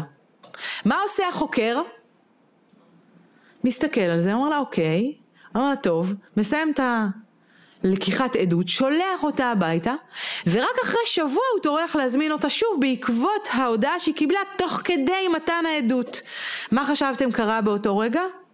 ההודעה נמחקה, ואותה ילדה סתמה את הפה ואמרה שהיא לא זוכרת על מה הוא מדבר. ברור. כי איימו עליה. רוצים שאני אספר לכם עוד משהו מדהים? אחד הדברים אנחנו לא שגיליתי... בטוחות כבר אם אנחנו רוצות, כן. אני חושבת בשלב יש לי הזה. עוד סיפור אחד לפינאלי מאוד מאוד חזק, אבל תכף זה עוד לפני הפינאלי. אחד הדברים שגיליתי זה שהמורה של תאיר- של תאיר ראדה, המחנכת שלה, הייתה מאוד נסערת מהסיפור הזה, כמו הרבה מאוד אנשים אחרים. והיא חקרה את, את העניין הזה. חקרה, חקרה, חקרה. באיזשהו ש- שלב, משהו קרה לה, אנחנו לא יודעים עד עצם היום הזה, והיא ברחה מקצרין. oh my god. ונעלמה. תוך כדי החיפושים, מה גיליתי? לאן ברחה המורה של תאיר ראדה? היא גרה בבת חפר לידי, ביישוב שאני גרה בו. הייתי בהלם. אמרתי, וואו. עכשיו, כמובן שקפצתי למציאה, אמרתי, מגניב, אני אלך לראיין אותה. כן. היא לא הסכימה לדבר איתי. היא אמרה לי, תקשיבי, אני לא רוצה לשמוע על זה, אני בטיפולים נפשיים מאז, אני במצב קשה, אני לא יכולה לדבר על זה, אסור לדבר על זה, והייתה בהיסטריה. עכשיו תשמעו, היא נשמעה כמו בן אדם מבוהל, מפוחד. זה אומר שכנראה מישהו איים עליה, שאם היא תפתח את הפה, אבוי ואבוי לה. לצערנו הרב, אני לא יודעת מה שלומה היום, אני יודעת לה, שהיא חטפה סרטן עצמות, אני מאוד מקווה שזה לא כתוצאה מהעובדה שהיא שתקה כל השנים האלה. ואני מאחלת לה מפה רק בריאות, אני מקווה, אוקיי? אבל זה אחד הסיפורים המדהימים שהיא ברחה, ואני אומרת וואו אם היא ברחה מקצרין לבת חפר, איך אני יודעת שאחד מהרוצחים של תאיר ראדה לא מסתובב חופשי ב- ביני, ב- באיפה שהילדים שלי? מה, מה קורה? כמובן שנורא נורא נבהלתי. וזה בהחלט נורא נורא מלחיץ, כי תחשבו שבעצם אם רומן זדורוב לא עשה, נניח שכל הממצאים האלה שווים בדיקה נוספת ומגלים שהוא לא עשה את זה ואנחנו כבר מבינים שלא מדובר ברוצח אחד אלא בכמה ומבינים מבינים שעשו עליה אמבוש יש עדות שהיא, שהיא אה, יושבת בפרגולה מקבלת שיחת טלפון ועולה לשירותים אוקיי? אני לא מדברת על החבר... על ה... אני לא רוצה לדבר על החברות שלה יש לי מה להגיד על זה אבל אני לא אגיד על זה שום דבר בסדר? חברות שלה שבעצם ישבו איתה בפרגולה. כן אחת מאוד ספציפית אגב כן. אנחנו לא נדבר על זה אבל אז אנחנו לא נדבר על זה, זה מעיין. מביא לי את העצבים ברמה שהידיים שלי. רועדות, אוקיי? אז ידוע שהיא מוזמנת בעצם כנראה לעלות לשירותים, זאת אומרת שעשו עליה אמבוש. אני אגב. אומרת את זה שוב, אני לא חושבת שתכננו לרצוח אותה, אני חושבת שזה משהו שיצא מכלל שליטה, ואני כן חושבת שמעורבים ברצח הזה גופים פליליים. בסדר? אתם מכירים, שמעתם את השם אה, יחי פרחן? איפיר פרחן זה אחד הרוצחים סלאש הפושעים הכי גדולים במדינה, אה, רוצח מהצפון, שאגב באחד מהשלבים, אחד במהלך השנים יצא, ניסה ליצור קשר לא פעם ולא פעמיים עם אילנה ראדה ואמר לה שהוא יודע מי רצח את הבת שלה, אבל מכיוון שהיא הבינה שזה למכור את נשמתה לשטן, היא החליטה שהיא לא משתפת עם זה פעולה. מה זאת אוקיי? אומרת? הוא, אנשים כאלה לא באים אה, כי הם נחמדים לספר לך מי רצח, הם רוצים בזה תמורה, אתה לא, לא עושה עסקים עם אנשים כאלה. אגב, הוא היה, הוא רוצח של דנה בנט, אה, החברה שלו אגב, בת הזוג שלו, שהייתה איתו מגיל 13 עד גיל 17 פחות או יותר, שהפכה להיות עדת מדינה, ברצח של דנה בנט, היא צפתה ברצח, היא לא השתתפה בהם, אבל היא צפתה ברציחות שהוא עשה, שהוא רצח, בסדר? והיא ישבה בספסל הלימודים באותו שולחן עם נדב סלע. מזכירה לכם שהם למדו בנופי גולן. ולדעתי אגב, יש פה חיבור, חיבורים יותר מדי גדולים לגופים פליליים כנראה מאוד מאוד גדולים, ולכן אני חושבת שאת הרצח הזה ביצעו נערים ונערות, שלושה במספר, יחד עם עזרה של אנשים מבוגרים או גוף פלילי, כי הרי זה לא הגיוני, הם הצליחו לכסות שם את הזירה. כשאתה אומר גוף שם... פלילי הכוונה היא לעולם תחתון. כן, okay. אוקיי. לדעתי כן, אוקיי? Okay? אבל את זה גם אף אחד לא טרח, או שכן טרחו ופשוט בחרו להתעלם, כי כבר ראינו שהם התעלמו, הפרקליטות והמשטרה בחרו להתעלם בלא מעט נמצאים. אם באמת המצב היה בתיכון ההוא כל כך גרוע שהיה שם אה, סמים וזנות, וכנראה שגם היו קשרים. מן הסתם, איך הגיעו קילו הרואין לבית ספר? זהו, איפה אתה משיג קילו הרואין, בדיוק. אז בדיוק, אז אני אומרת, יש פה כל כך הרבה סימני שאלה, סימני קריאה, סליחה, לא שאלה, על זה שיש פה עולם תחתון שמעורב, ב, ב, לא יודעת אם ברצח ספציפי, אבל בזירה הזו של בית הספר. ולכן זו נקודה שצריך לבדוק אותה בצורה מאוד מאוד מקיפה. כי הרי גם אם ילדים נניח רוצחים, או אם זה היה רומן זדורוב, אי אפשר היה בן אדם לבד לנקות כזאת זירה זה מאוד מאוד בעייתי. יש פה המון דברים שלא מתיישבים בשום צורה, וצריך עזרה מבחוץ. במיוחד כשאנחנו, זאת אומרת, רואים איך הזירה נראית, אה, כן. ואנחנו מבינים שמי שביצע את זה, אה, באמת הוא, הכישורים הארגוניים שלו הם בסקאלה היותר נמוכה, ולכן כל החלק של הניקוי והשלב הזה מצביע קצת על כישורים, סט כישורים אחר. נכון, בדיוק. עכשיו, זה גם, תבינו, זה רצח שנעשה באמצע היום. כן. באמצע היום. אגב, אמרת מקודם איך מישהו לא שמע. אז יש עדויות ששמעו צרחות. שמעו צרחות. ו? אבל פשוט כזה, זה כמו, תחשבי שכל התלמידים נמצאים בפרגולה המרכזית, יש מלא רעש, כאילו אקוסטיקה לא טובה וזה, ושומעים צרחות. אבל זה כאילו חולף, כי לא, לא מבינים מה, את יודעת, זה איכשהו מתערבל פה בכל הרעשים. אחרי זה בדיעבד אנשים אמרו, רגע, אולי זה כן קשור, אולי כן שמענו. כן. אבל בעיקר בגלל שזה באמצע היום זה גם יותר מחדד את העובדה שזה לא היה מתוכנן. אתה לא מתכנן לרצוח מישהו באמצע היום ולנקות עכשיו זירה. באמצע היום, אה, אה, כן, שיש נכון, מלא ילדים. שיש מלא ילדים, ואיך מנקים זירה באמצע היום, ואיך בורחים, ועם כזאת זירה מלאה בדם, הרוצח היה צריך להיות מלא בדם, כאילו, אם הוא היה איתה בתוך, שתבינו, זה תא שירותים קטן קטן כן. קטן, ברמה שכשאתה יושב על האסלה, סליחה על, על, על התיאור, הברכיים נוגעות בדלת. בסדר? זה הגודל של השירותים, זה תא שירותים מאוד קטן. אני עשיתי את הניסויים, נכנסתי, ישבתי, הצצתי, העמדתי בחורה בפנים, הצצתי מלמטה, רציתי לראות איך זה מרגיש. זה תא מאוד מאוד קטן.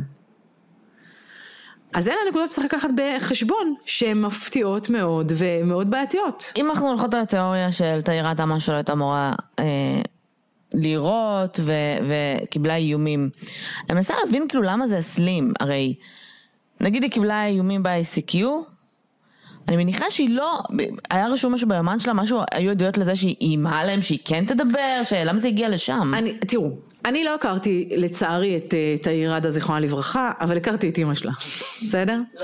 עכשיו, לא מדובר באישה פריירית, מדובר באישה שכשיש לה מה להגיד, היא תגיד לך את זה בפרצוף, בלי למצמץ בכלל, אה, בצורה הכי בוטה אם אפשר, כי היא הולכת עם האמת הפנימית שלה. אגב, אני מאוד מעריכה אנשים כאלה, בגלל זה גם התאהבתי בה, כי היא לא משחקת משחקים, היא לא הולכת באיגופים, היא אומרת לך דוך בפרצוף מה היא חושבת, מתאים לה, לא מתאים לה, היא לא משחקת משחקים. אני משערת שהתפוח לא נופל רחוק מהעץ, וששלו, אגב, בכל התיאורים על, על תאיר מצד ההורים שלה והחברות שלה והאחים שלה, מדובר בילדה מאוד דעתנית, אה, מלאת שמחת חיים, ילדה מחוננת, רוקדת מחונן, אה, מאוד מוצלחת, כל הציונים שלה מאוד גבוהים, אה, דיברו על תחרות סמויה בינה לבין החברות שלה, היא הייתה בראש הפירמידה, אוקיי?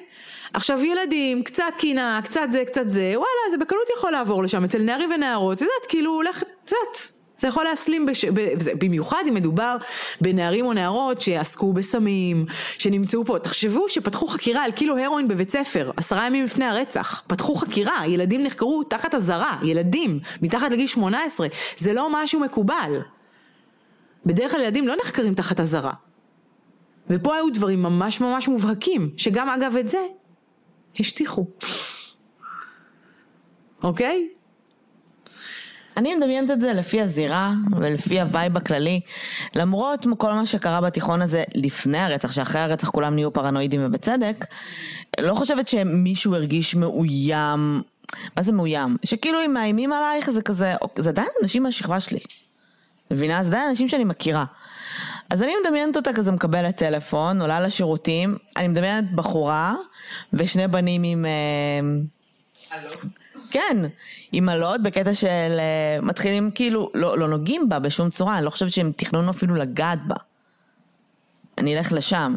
ובגלל שהיא כנראה עשתה משהו, עצבנה, או שאולי בינה לבין הבחורה נהיה איזה טיפונת, מספיק שטיפונת הסלים, ואז הם כאילו התחרו כמו משוגעים. זה, זה סלים, זה עבר, אה, זה עבר למקומות אחרים ולא טובים, אנחנו לא יודעים בדיוק למה, לא היינו שם, זה הכל עניין של השערות, ואת זה אין לי... הכל פה השערות, כן. כן. אין לי... אה, זה אפשר לנסות, לחשוב, אוקיי, מה גורם לילדים לרצוח, איזה סיבות, להסתכל על כל הנתונים שאנחנו רואים בשטח, על כל הממצאים, על כל המעורבים, לפני, אחרי, באמצע, ואת יודעת, אתה, אתה צריך להסתכל בצורה מאוד מאוד הוליסטית, סליחה אם זו לא מילה שמתאימה, אבל זה באמת בצורה הוליסטית, מלמעלה, במקרו, על כל הממצאים, ואז משם לרדת למיקרו ולרזולוציות הקטנות, אבל את זה אף אחד לא עשה. ובגלל זה רומן זדורוב הורשע, כנראה, שלא בצדק. עכשיו עוד פעם, יכול להיות שאני טועה, יכול להיות שיש איזשהו ספק קטן והוא כן הרוצח, אבל בוא נגיד שאם הוא הרוצח, וואו, כאילו אני אהיה ממש ממש מופתעת, ממש אבל. עכשיו, אני רוצה רגע, אני, אני יודעת שהדהמתי אתכם אה, גם בפרק הקודם וגם בפרק הזה, אבל אני רוצה לסיים בסיפור באמת מדהים, באמת. מבחינתי זה ה... הקצה של הקצה, בסדר? אני רוצה לספר לכם על בחור בשם היה אה, איש מדריך נוער בקצרין, הוא הכיר מאוד מאוד טוב את הנוער בקצרין, הוא עבד איתם, אה, הוא ממוצא רוסי אגב, בתיאור הפיזיולוגי שלו הוא בן אדם, הוא היה שתי מטר ומשהו, או כמעט שתי מטר, מאוד שמן, בסדר? גם גבוה וגם שמן, קיצור מדובר בהר אדם, אוקיי? בן אדם מאוד מאוד גדול, אוקיי? נרצח ברחוב מרכזי ברחוב הזוויתן בקצרין, שמונה חודשים אחרי הרצח של תאיר ראדה, בשיסוף גרון מאחורה, ב-12 בצהריים. אוקיי? עד כה? יופי. כשאני שמעתי את זה, הבנתי, התחלתי ככה, הרי ביליתי הרבה בקצרין. מאיזה צד? מאיזה צד? כן, לא, באמת, מעיין, לא עשית את המחקר עד הסוף איתו? אמרתי, טוב, הוא מה, התחלתי לשמוע, כמובן, את יודעת, אחד מספר לך, פתאום זה, הבנתי שיש פה איזה משהו שהוא מסקרן אותי מאוד, כאילו משהו אינטואיטיבית אמר לי, את חייבת לבדוק את זה. התחלתי לחקור את הרצח של להסתכל, לבדוק, לשאול, לתשאל אנשים וזה וזה, ואז הבנתי מהמון המון אנשים שהוא היה מין גורו כזה של הנוער, והוא אולי בגלל שהוא היה רוסי, אולי והוא ככה הרגיש אחוות רוסים, אני לא יודעת, או בגלל שהוא היה שוחר צדק, אני לא יודעת בדיוק, או בדיוק כמו שקרה לכולנו בלי יוצא מן הכלל, לא נראה לו שרומן זדורוב היה אשם והוא התחיל לחקור. כנראה יותר מדי. ואז ביום אחד, 12 בצהריים, מישהו מתנפל עליו מאחור ושוחט אותו. באמצע היום, 12 בצהריים, ברחוב מרכזי בקצרין. כמובן שמיד הוא מובא לבית החולים, מחוסר הכרה, נאבק על חייו במשך חמישה ימים ומת מפצעיו. השכנים של ישבו לידו חמישה ימים. אילנה רדה מכירה את השכנים האלה, והיא שאלה אותם אחרי זה מה, כאילו ניסתה לתחקר, הם כמובן התעלמו ממנה לחלוטין, אמרו לה לא היינו שם, לא יודעים על מה את מדברת, וכאילו סגרו את העניין. מה שמדהים עוד יותר זה שכשבמהלך החקירה של התיק הזה אה, זכיתי, ואני לא אגיד איך, אבל זכיתי לראות תמונות מתוך התיק, אוקיי? ובתמונות מתוך התיק הפתולוגי אנחנו רואים שיש ממצאים של פצעי הגנה בידיים. שזה הגיוני, נכון? מישהו בא לשחוט אותך מאחורה, אתה מתגונן, נכון? זה מטורף. אבל למה התיק הזה הדהים אותי עוד יותר? כי משטרת ישראל סגרה את התיק הזה על התאבדות. מה? כן. איך בן אדם נרצח בעם גדול, ממדים, באמצע היום, באותה שיטה, שאיסוף גרון, מאחור, יש לו פצעי הגנה על הידיים, והמשטרה קובעת שהוא התאבד. Hmm, הוא ישב עם הסכין ושחט לעצמו את הג... מה בדיוק, איך זה בדיוק מתיישב? ואם אתה עובר קצת פנימה, אתה מגלה שהבחור הזה הכל כולו מושקע בחקירה האם רומן זדוב אשם או לא אשם. אז את הסיפור הזה לא סיפרתי לכם כדי אה, להפחיד אתכם חלילה או את עצמי אגב, כאילו אני מרגישה אותו דבר.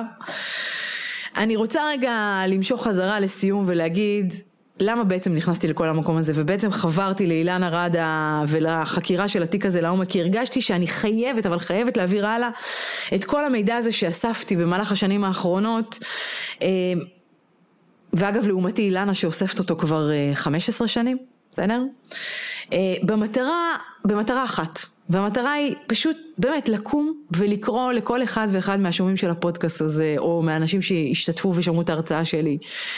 תקומו ותספרו ותעבירו הלאה את כל המידע שיש לכם פה. יותר מזה, קחו לינק של הפודקאסט הזה, והנה שירות גם לכם, תעבירו אותו הלאה, לכמה שיותר אנשים. ולמה? כי בעיניי, לא רק שנעשו כאן טעויות, באמת, כאילו, מוגזמות, לא רק שהטעויות האלה טויחו בצורה לא נתפסת, לא רק שאף אחד לא לקח אחריות וביקש מחילה וסליחה ורצון לתקן, אוקיי? לא רק שיושב אדם שהוא כנראה, ואני אומרת את זה בזהירות, סביר להניח חף מפשע, אוקיי? צריך לקחת את זה בחשבון. לא רק שרוצחים כנראה סדיסטים מסתובבים חופשי, ובינינו, הם מסתובבים חופשי ובינינו. יש פה עוולה מאוד מאוד מאוד מאוד גדולה. מבחינתי, עוולה שגורמת לחברה מתוקנת, שהייתי רוצה לחיות בה, להתערער, לאמות המוסר, באמת, כאילו לאבד את הבסיס.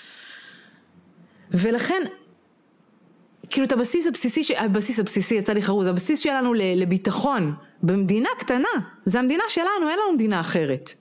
כל זה מת, מתפורר לנוכח התיק הזה, שהוא נוראי, עכשיו יכול להיות שבאמת, שוב, יושב אדם חף מפשע, לא עלינו בכלא, נניח, זה נורא, אבל נניח, עוד שיש מלא אנשים שיושבים אה, בכלא, לא, לא על לא עוול בכפם.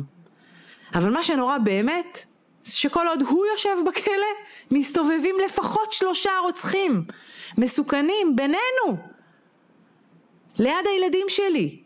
ליד הילדים של, שלכם, לידכם. פלוס איזה פדופיל אחד או שניים. פלוס איזה פדופיל אחד או שתיים. תודה שאת מקלילה פה את העניין, כי זה באמת, תחשבו כמה זה מזעזע. ואת זה אנשים לא מבינים. פשוט לא מבינים. אז מבחינתי לפני 12, לא 12, 15 שנים, 12 שנים זה היה לפני שזה, לפני 15, 16 שנים נפלו קורבן ונהרסו חיים של שתי משפחות במדינת ישראל.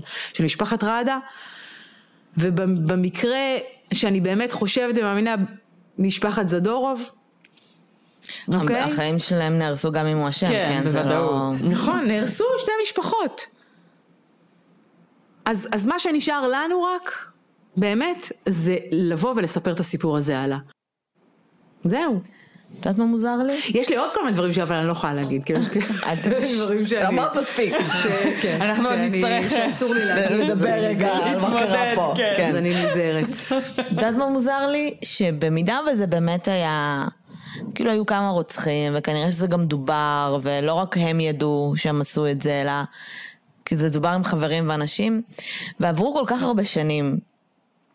ואני מניחה שלא כולם שם פסיכופטים, בסדר? בסוף זה גם אנשים שנקלעו לסיטואציה.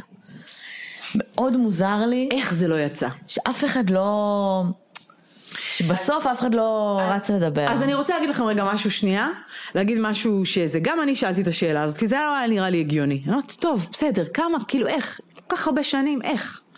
אני יכולה לספר לכם שאני ביקרתי בקצרין המון פעמים, ובכל פעם שהגעתי ודפקתי לאנשים על הדלת, כל מיני אנשים, דפקתי לאנשים על הדלת, ופגשתי אנשים בכל מיני מקומות ששאלתי שאלות, כל פעם שאמרתי את המילה תאיר ראדה או אילנה ראדה, הפנים של האנשים, של כולם בלי יוצא מן הכלל, החווירו, הם לקחו צעד אחורה וברחו במנוסה.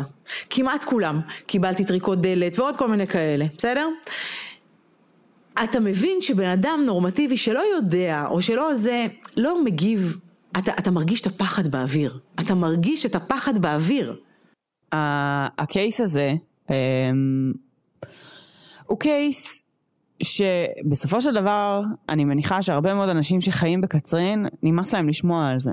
נמאס להם שכל... שאולי כבר שאלו אותם מיליון פעם. כן, שכל הזמן שואלים אותם, שלא משחררים את זה, שכל הזמן צריך לדבר על ה...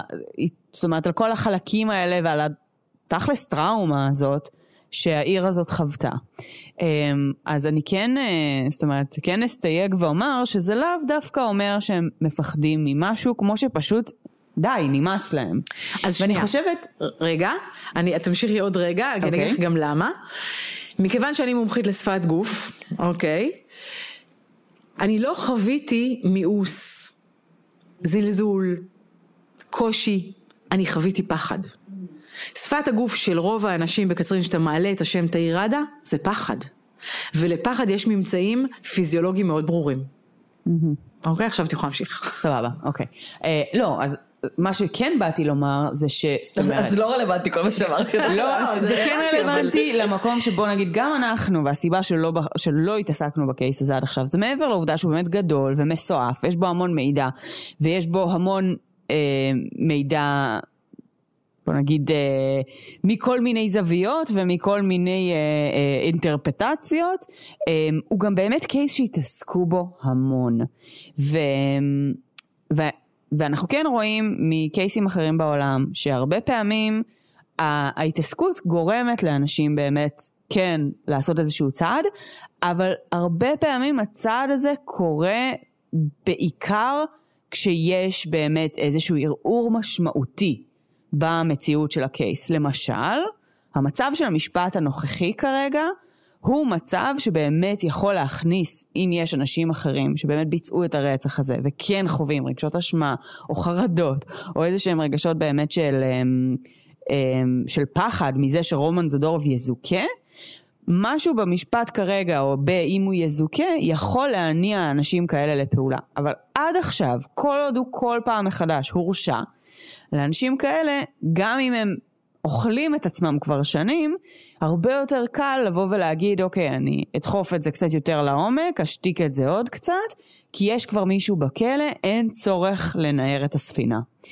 ועכשיו באמת עם המצב הנוכחי ש, ש, שנמצא, ועם הסיכוי, ועם ההד התקשורתי, ועם הדיבור, ועם העובדה שרומן זדורוב בבית, זה כן אה, גורמי לחץ מאוד מאוד חזקים, שראינו בקייסים אחרים בעולם, כאילו באמת שבמצבים כאלה, הרבה טריגר. פעמים יש טריגר שאנשים לפעמים ידברו. Um, אני כן יכולה לומר שאם הוא יזוכה, ואנחנו, אני, אני קצת מקנאה במי ששומע את הפרק הזה בעתיד, ונגיד ידע את התשובה, אבל אם הוא כן יזוכה, אז אני uh, מוחאת כפיים למדינת לגמרי, ישראל. לגמרי.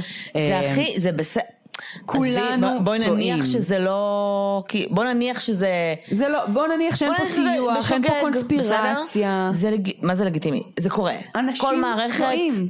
אבל מערכת צריכה גם לעצור ולהגיד, אנחנו מערכת. נכון. ולפעמים אנחנו עושים טעויות. ויש לנו ביקורת עצמית, ואנחנו יודעים לבוא ולהגיד שעשינו טעות ולתקן אותה. וגם אם הוא לא יזוכה, אני מרגישה שבגלל הלחץ הציבורי, הפעם הם יצטרכו להסביר את זה בצורה הרבה יותר טובה, מבחינת ראיות, מבחינת... נכון.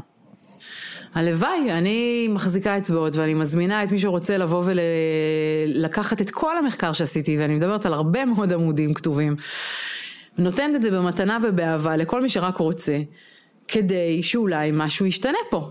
כי שוב, אמרתי את זה בסוף ככה מקודם, שכחברה, אנחנו לא יכולים להרשות לדו... לצורת התנהלות הזאת להתקיים, כי זה מערער את כל הביטחון שלנו לחיים בטוחים במדינה שלנו, לילדים שלנו. אנחנו לא יכולים, כחברה זה מפורר את כל אמות המוסר, את כל הבסיס שלנו. ולכן עדיף להגיד, אוקיי, טעיתי, עשיתי טעות, קורה, טועים, טעינו, מכירים את זה. ולכן יש מקום לש... ל... לתקן. נכון. Uh, בנוסף, אנחנו גם יכולים לבוא ולהגיד, זאת אומרת, כשאת אומרת איזה סוג חברה אנחנו רוצים להיות, אז uh, איזה סוג טעות היא טעות שאנחנו חיים איתה יותר בשלום. וזה כזה גם דיון uh, uh, פילוסופי נכון. uh, אולי uh, על, uh, על האם אנחנו, כאילו, מה, איזה טעות כואבת יותר, טעות של בעצם לשחרר, uh, זאת אומרת לאסור אדם חף מפשע, או אה, בעצם אה, לא להיות מסוגל לתפוס מישהו שביצע רצח, לא משנה שבעצם לפעמים, זאת אומרת כשתפסת אדם חף מפשע, בהכרח השני גם קרה, אבל אנחנו היום כחברה בישראל באמת נמצאים במקום שבו אנחנו יותר מפחדים לשחרר רוצח. אנשים, כן, שהם בפוטנציה אולי רוצחים, מאשר להכניס אנשים חפים מפשע לכלא, ואנחנו, אין לנו שום רמה של בקרה על זה. זאת אומרת, אין היום שום, יש ניסיונות אה, של אה, בעיקר אה, אה, בועז אה, סנג'רנו, אם אני אומרת את השם הזה נכון, אה, פרופסור אה, שהקים בצורה אקדמאית סוג של פרויקט חפות, אבל דברים מאוד מאוד ראשוניים שלא כל כך באמת מתקדמים היום בישראל ולא באמת מצליחים ל- להגיע לסטנדרטים ול, ול, ול, ולסטטיסטיקות שאנחנו יודעים בוודאות שיש, מרחב הטעות קיים. אז או שאנחנו ניקח אחריות על הטעויות שלנו ואז נשחרר אנשים חפים מפשע, ויכול להיות שבחלק מהמצבים האלה אנחנו נשחרר אנשים שהתהליך שלהם היה לא תקני והם לא צריכים להיות בכלא, ואולי הם כן עשו את הפשע, אנחנו בדיוק. לא נוכל לדעת את זה. אבל התהליך, אם התהליך לא היה תקני, התהליך לא היה תקני. אה, אבל וכמו היום שאנחנו אנחנו לא מתנהלים ככה. לכולם כל הזמן, אם אי פעם אתם מוצאים את עצמכם מסיבה כזו או אחרת מואשמים ברצח, אבל לא עשיתם שום דבר, זה לא בהכרח אומר שאתם לא תלכו לכלא. נכון. לא לדבר בלי עורך דין. לא משנה, אומרים לכם שזה נשמע נכון. כאילו אתם אשמים, לא לדבר בלי עורך דין. זה שאתם חפים מפשע באמת, מערכת הצדק שלנו, באופן אין- כללי מערכת הצדק לא עובדת ככה. יש לי חבר מאוד מאוד טוב שהוא עורך דין, אחד הגדולים בארץ אה, לצווארון לבן, והוא אומר, מעיין, פרקליטות זה אחד הגופים הכי מושחתים במדינת ישראל, ודבר נוסף, בית משפט לא עושה צדק. הכל תלוי בכמה כסף יש לך ואיזה עורך דין תותח תביא. זה מה שקובע. הצדק לא באת באמת להכניס יוצא... אותנו לדיכאון פה? לא הבנתי. אני מצטערת, מה אני? ממש. מצטערת. אנחנו אווירת סלון קיזואלית, לא, לא מתאים. אני רק רוצה, כאילו, בגלל זה אמרתי בתחילת הפודקאסט, לא באתי לנסות לשכנע אף אחד אם רומן זדורוב אשם או לא אשם. זה חשוב. אבל זה פחות חשוב מהעובדה שאנחנו לא יכולים להרשות לעצמנו להתנהל ככה כחברה וכמדינה. וזה המסר שאני רוצה להגיד הלאה, ולכן אל תתחילו להתווכח איתי על אלה שחושבים שהוא כן אשם, להתווכח איתי באחרי, אתם יכולים, בהצלחה, אני אלופה בלהתווכח, אבל זה לא המטרה. המטרה היא להבין ולשים את הפוקוס על זה שאנחנו כחברה לא יכולים להסכים שככה המדינה תתנהל, נקודה, פשוט נקודה. אני לא מומחית לשפת גוף, אה, ואני זוכרת שאני, אין לי שמץ של מושג, כאילו, אם רומן זדורוב אשם, לא אשם, כאילו, ל- לפרק של היום ולכל הקונטקסט הקצת בלתי נתפס שאנחנו דיברנו עליו עכשיו. אה, אבל אני זוכרת שלפני כמה שנים טובות, ראיתי וידאו של אה, חקירה של רומן זדורוב. וראיתי את הרוסית השבורה שהוא אה, מנסה להבין על מה מדברים איתו בכלל, והוא לא מבין. וראיתי את המצוקה של בן אדם שאומר, לא הבנתי, רגע, זה הקג"ב פה? זה כאילו, אתם שותלים פה ראיות? נכון כאילו, מה- שדמיינת את המשפחה שלך כאילו? כאילו זה מאוד נגע כי את מדמיינת כאילו, כי גם אנחנו כאילו ברית המועצות וזה, ומדמיין את ה- את המשפחה שלך כאילו מעיין בסיטואציה שמה לב כזאת. ל- לחלקים האשכנזיים קודם. אה. בסיטואציה כזאת שבה מדברים איתך עברית ואת לא באמת כאילו, גם אם הוא נראה כאילו מתקשר, הוא לא מבין את הוא לא הניואנסים. מבין, לא מבין. זה גם היה נורא שקוף, אתה רואה בכל החקירות שלו. והתוכן גם של הדברים שהוא אומר, זאת אומרת, כאילו, לשבת ולשמוע בן אדם אומר, רגע, כאילו, מש, כאילו, חשבתי שבישראל לא עושים דברים כאלה. כאילו, בקטע של, כן. הוא מגיע מתפיסה של כזה, אה, אוקיי, אז עכשיו בעצם, זאת אומרת, הם אומרים, מצאת, מצאנו ראיות DNA שלך וכולי. הוא כבר עושה לעצמו את השקלול בראש, זאת אומרת, ככה אני, האינטרפטציה שלי אה, לפני אותם איקס שנים, זה של הוא עושה לעצמו כבר את השקלול בראש, של אוקיי, אני הולך לכלא, no matter what. Um, כי, כי, כי obviously החליטו שאני הבן אדם שהולך לכלא, ואיך אני מתמודד עם זה כאן. וכל התהליך של כאילו, אני זוכרת שבאמת ראיתי את זה, ו, ולא היה לי נוח בכיסא, לא היה לי נוח בכיסא, בכיסא שהוא יושב בלי מתורגמן, שהוא uh, מנהל את החקירה חצי בעברית, חצי ברוסית, כשבעצם obviously, זה לא היה כאילו, חצי חצי, זה היה היה- 95 כן. 5 כשאובייסלי באמת העברית שלו מאוד מאוד גרועה, הוא לא שבאמת מבין. אומרים לו, אולי עברית." אתה לא זוכר. כן. באיזה עולם זה נחשב להודעה? הוא אומר, אולי אתה לא זוכר, וואלה, אולי אני לא זוכר. נכון. אולי השמיים ירוקים של, גם. של הבלקאוט, יש לי, הוא חזר פשוט על מה ש... על מילים שאמרו לו. צריך לזכור, את, את היית מאוד עדינה, ממי. רומן זדורוב לא ידע מילה בעברית כשהוא היה בחקירות, בסדר? כן, הוא היה לדעתי איזה שנתיים בארץ, כן, לא? כן, הוא- אפילו פחות. הוא היה קלולס לגמרי. הוא היה קלולס, ובאמת, אני זוכרת שראיתי את זה, ו, ולא הבנתי איך זה דבר שבמדינה מערבית, דמוקרטית, שיש לה מערכות של ביקורת, שהדבר הזה צולם ושוחרר לאינטרנט, וזה תקין. אז אני שמה רגע בצד את כל הנתונים, באמת, ויש לא מעט. אמ, זה מאוד ברור שיש דברים בתיק הזה שהם בעייתיים. אה, להגיד מי ביצע, מה קרה, מה הגופים הרלוונטיים, אין לי שמץ של מושג, אבל אני אישית לא מרגישה בנוח עם העובדה ש... אמ, שרומן זדורוב נמצא בכלא. אנחנו יכולות באופן להסכים, אישי. אנחנו יכולות להסכים שעל סמך הראיות נגד רומן זדורוב, לא משנה מה הבטן של החוקרים חשבה או מה זה, מחמת הספק הגדול, משמעית. הוא לא צריך להיות בכלא, וזה לא משנה אם הוא, אם הוא רצח אותו או לא. מבחינת התהליך, התהליך פה היה מאוד מאוד בעייתי והנתונים מאוד בעייתיים אבל אני אומרת רגע שנייה בואו סבבה טעיתם קחו יש פה מספיק אינפורמציה לבדוק אותה לשים נתונים מול נתונים אה, עדויות למול ממצאים אה, דוח פתולוגי שאתה יודע היום דוקטור חן קוגל אומר בריש גלי הוא לא חושב שרומן זדורוב הרוצח הוא אומר את זה בריש גלי כי הוא עשה נתיחה לגופה של תאירדה והוא רואה שזה לא מתיישב בשום צורה. מעבר לעובדה שאין שום ממצא פורנזי אני מזכירה לכם שקושר את רומן לזירה. אין שום ממצא פורנזי. לפי הממצאים של הדוח הפתולוגי, הרוצח של תאירדה היה צריך להיות שמאלי ולא ימני, ועוד כל מיני אה, ניואנסים שהיה צריך להיות אה, דיווח על מאבק, איפה הכלי שנתנו לה מכות בראש, נמצאו, יש עדויות על, על אה, אלות, דיברנו על זה. מישהו חיפש את האלות האלה? מי הנערים האלה? מישהו הלך בדק? יש פה המון דברים שפשוט טויחו וטויחו וטויחו. אני, אגב, זה מזעזע, אני יכולה להבין אבל איך מספיק שלמישהו אחד היה אינטרס התחלתי. אגב, זוכרים את הרופא מה... מההתחלה?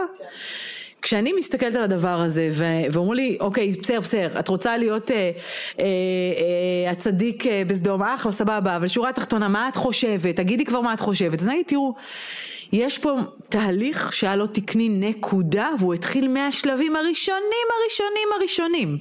זאת אומרת שמי שכבר היה בזירה, ידע לנטרל את הרופא ולא לאפשר לו להיכנס.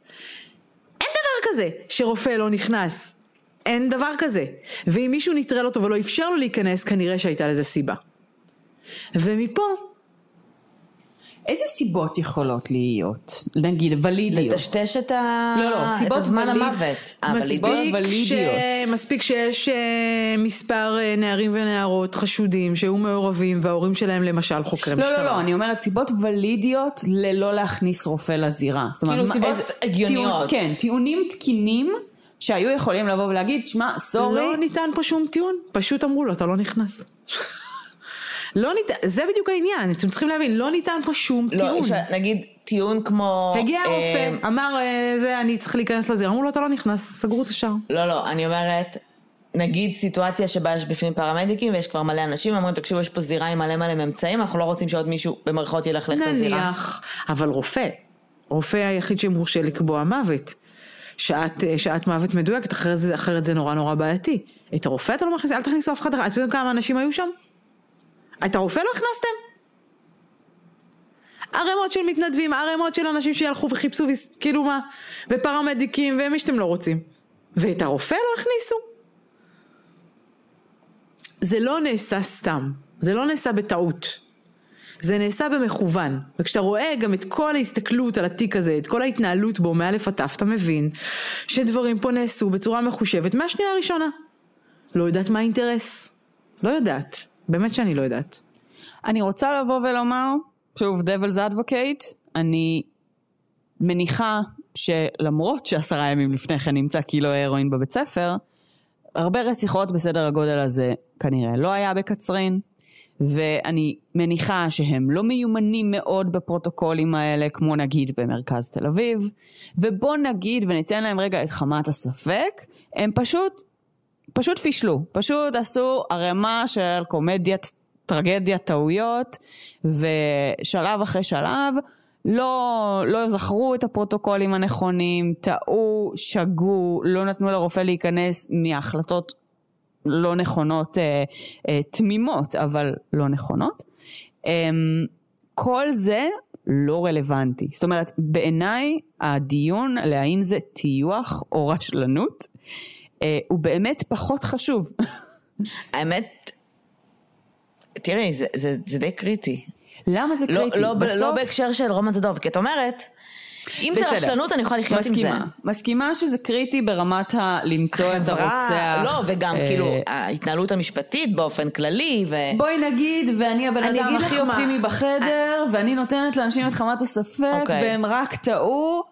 עדיין, אנחנו מדברים פה על רומן זדורוב, אה, 16 שנים לאחר מכן, האם הוא צריך להיות בכלא, יש משפט, דה, דה, דה, כל הזה.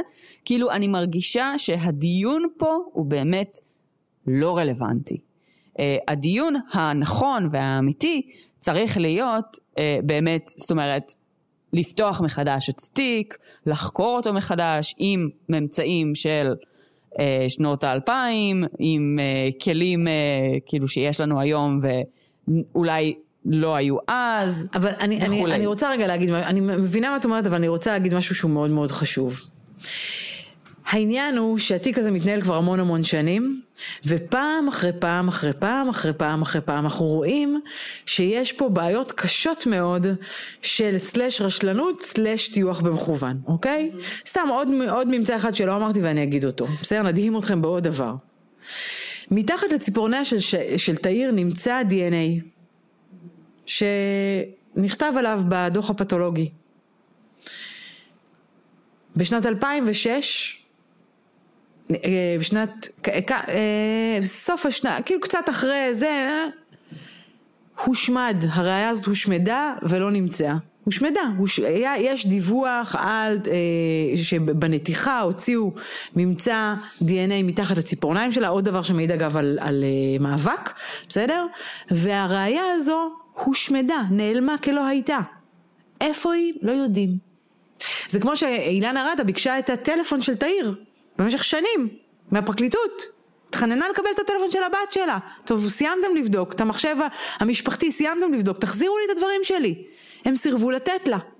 כמה שנים אחרי זה, במקרה, אחד החוקרים, שאחד, אחד, איזשהו שוטר שהוא מכיר את אילנה וזה וזה, מצא את הטלפון זרוק מאחורי איזה אסלה בחדר אה, שאמור להיות כאילו, אה, אה, הוא ס- אה, אה, סמוך ל- לחדר ששמים בו את הראיות, ששומרים את הראיות הפורנזיות. נראה לכם הגיוני? וגם אז לא שחררו לה את הטלפון ולקח הרבה מאוד זמן, לדעתי עד עצם היום הזה לא שחררו לה את הטלפון, אבל אולי אני טועה, אולי זה כן ישתחרר בש... לאחרונה, אבל אני לא סגורה על זה. טוב, אמ, בנימה מדכאת זו, סליחה, לא התכוונתי לדכא אף אחד. אנחנו היינו בואי נדבר רצח, וזה היה פוסט, פודקאסט באווירת סלון. פחות. קיזואלית. קיזואלית. אנחנו הולכות אה, לפתוח, בעצם הפרק הזה יוצא שני. אנחנו נכתוב את זה. אה, האמת שאנחנו יכולות גם פשוט להקליט פרי פתיח לפרק הראשון שיוצא.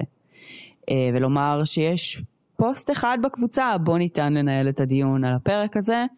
אל תדברו על זדורוב בעוד אה, פוסטים. אל- אל תציפו בעוד את הקבוצה. שרשורים כן. בנפרד. אה, אנחנו מעוניינות אה, לרכז את הדיון, ולא שכל הקבוצה תהפוך להיות באמת לדיון אה, זדורוב וכמובן. להתדיין בצורה נעימה ומכבדת, כל אחד מותר לו להביע את דעתו. לכולם יש דעות, הן כן. שונות, זה בסדר. גם לנו פה בחדר יש דעות שונות. ושימו לב איזה יופי, כל הדעות ולידיות, ואנחנו מכבדות אחת את השנייה, אפילו שאנחנו בדיכאון קליני. תודה לא, מעיין. התכוונתי, היה לי תענוג צרוף אמנם. תודה שבאת אה, אה, בשבע בערב. לפרק של שעה והשעה, מה שעה 11 כזה? כן? 11.24. מה? השעה כרגע. נראה לי הפרק השני יצא כפוי מהפרק הראשון. אה, תודה לך. בכיף, בשמחה רבה באמת. רבה רבה. ואנחנו ו- ממש מעריכות את זה. אה, ובהצלחה לך לענות אה, לשאלות בשרשור אחר כך. בכ- בכיף, אתם מוזמנות לצרף אותי לקבוצה, כי אני לא שייכת לקבוצה. הזו. אה, ובלי שום קשר, אני מזמינה את המאזינים שלכם לעקוב אחרי המון דברים שאני עושה נוספים. ספרי להם איפה. אז אני אספר, אז יש לי גם פייסבוק שהשם שלו זה שפת גוף בעברית בלי רווח באמצע, פשוט כותבים שפת גוף בעברית בלי רווח בין המילים. אה, אה, טיק טוק, מעיין, שטרודל, מעיין נקודה בשן, באנגלית כמובן, אינסטגרם, מעיין נקודה בשן, ומה שאני עושה, אני מעלה המון המון ניתוחים שאני עושה, אה, קודם כל אני מופיעה בתקשורת כל שני וחמישי, אז, אז אה, אני מעלה את כל הניתוחים שאני עושה בתקשורת. נכון, אפילו הזכרנו אותך במקרה של נוכל הטינדר. נכון, נוכל הטינדר. צפו בסרטון של נוכל הטינדר, שימו לב, 630 אלף איש, צפייה מלאה, מההתחלה ועד הסוף, הייתי בהלם. זה מספרים כאילו ש... הבן לא- אדם לא- כבר לא סלב, מכירים. זה- הפך להיות סלב, חכו, גם אותו. הוא יעשה מזה קריירה. ברור. בכל מקרה, אה, מה, ש... מה שחשוב אה, שאני רוצה להגיד, זה מעבר לעובדה שאני נורא רוצה שתעקבו אחריי כמובן, אבל זה לא קשור לזה, מה שקשור... ואנחנו ממליצות. זה כן, זה שמתוך הניתוחים האלה שאני עושה, זה לא משנה אם זה לפוליטיקאי, לפושע או לרוקדים עם אה, כוכבים, בסדר? אפשר ללמוד המון המון המון דברים. ובעיקר אפשר ללמוד לזהות ניואנסים אצל אנשים אחרים ברגעים החיוביים של החיים, נגיד כמו איתותים של מישהו שעכשיו אני יוצאת לדייט ואני רוצה לדעת אם מישהו מוצא חן בעיניי, או לחילופין אם אני צריכה להיזהר או להישמר ממישהו. ואם אנחנו בפודקאסט של רצח, אז אתם יודעים, אנשים פסיכופטיים ועם הפרעות אישיות וקשים ומסוכנים, יש לנו אה, למכביר, ולפעמים כשאתה לומד להסתכל ואתה מחדד את החושים שלך, ואתה מבין שאנחנו קולטים, מכירים את התחושה הזו שאתם רואים בן אדם פעם ראשונה בחיים שלכם, אתם לא יכולים לסבול אותו ואין לכם שום סיבה הגיונית להישען עליה? בטח. אז התהליך הפיזיולוגי של קריאת שפת גוף היא כזו שאנחנו מקבלים אינפורמציה באמצעות החושים. האינפורמציה הזאת נכנסת אלינו לתת המודע. מתת המודע נוצרת אצלי תחושת בטן, אינטואיציה. ואז זה רק עובר למודע. מה שקורה בפועל זה שאני מתעלם מתחושת הבטן שלי וממשיך הלאה. אוקיי? הסיבה שאני הגעתי לתחום של שפת הגוף היא כי נעקצתי בהרבה מאוד כסף פעמיים בחיים שלי. כשזה קרה בפעם השנייה אמרתי לעצמי, אוקיי, הבנתי, ההוא שלמעלה מסר לי מסר מאוד ברור, יא מטומטמת, הגיע הזמן שתתחיל ללמוד, ואז גיליתי עולם מטורף. וזה עולם עם כלים אמיתיים שאני יכולה לנצל ולהפוך להיות טובה יותר בעמידה מול קהל, במשאים ומתנים, בחינוך של ילדים, בזוגיות, באלף ואחד דברים מצד אחד, ומצד שני היא גם מאפשרת לי לקלוט את הסאבטקסט, את המסר מעבר למילים, ואת האיומים הסמויים או, או התגובות החיוביות, האיתותים החיוביים שאני מקבל מהסביבה. וככה אני אעשה פשוט פחות טעויות, פחות יכאב לי, לכאן או לכאן. בסדר? ולכן אני באמת מזמינה אתכם, ואפשר ללמוד את זה כמובן לעומק, אני עושה קורסים וכולי וכולי, אבל גם אם תחליטו שלא, מספיק שתעקבו, זה לא עולה כסף, וזה פותח מאוד מאוד את התודעה, וזה מציף את הידע הזה מתת המודע שלכם למודע, וזה הופך להיות כלי ממשי לחיים, ואני מזמינה אתכם לעשות את זה. ואנחנו ממליצות בהחלט, אה, באמת אה, לומדות מלא מהתכנים שלך, אז גם למדנו. עם מעיין, אז אנחנו זכינו כן... אה, אתם בכלל תלמיד, סטודנטיות שלי, בואו. נכון. תלמידות מצטיינות. לגמרי. היינו סטודנטיות שלה, וזה באמת באמת, זה שפה לכל דבר, וזה גם דורש הרבה הרבה תרגול, והמון... וואו. אה, נכון, דורש כן, תרגול. מאוד מעניין. אמ, אוקיי. תעשי סגיר שלי. זה היה חלק שני על רומן זדורוב אה, ותאירדה. אמ, תודה לכם שהאזנתם, אני קצת לא מאמינה שעשינו את זה ושסיימנו את זה. מרגישה שעכשיו צריך לסיים את הפודקאסט. זהו, זהו. נגמר. רק כאילו, מותשת לחלוטין. dropping the כאילו, mic. לא, כאילו הגענו לרומן זדורוב, זהו. זהו, לאן עוד נלך? אין- אין. אוהו, יש לכם... לא על. מה כולם יחפרו לנו עכשיו, כל המאזינים? על היטלר. כל יומיים. רמת על מה מה עכשיו תגידו? על היטלר. על היטלר, נכון, גם היטלר הבטחנו. אז תודה מעיין, היה לנו ממש ממש כיף. אה, תודה לכם שהאזנתם ושיהיה לכם שבוע טוב ונטול פקקים. אני אתמול לקח לי שעה לצאת מחניון, אה, אז אני לא מאחלת לכם את זה. אמ, זהו. ביי יוש. ביי לכולם. ביי.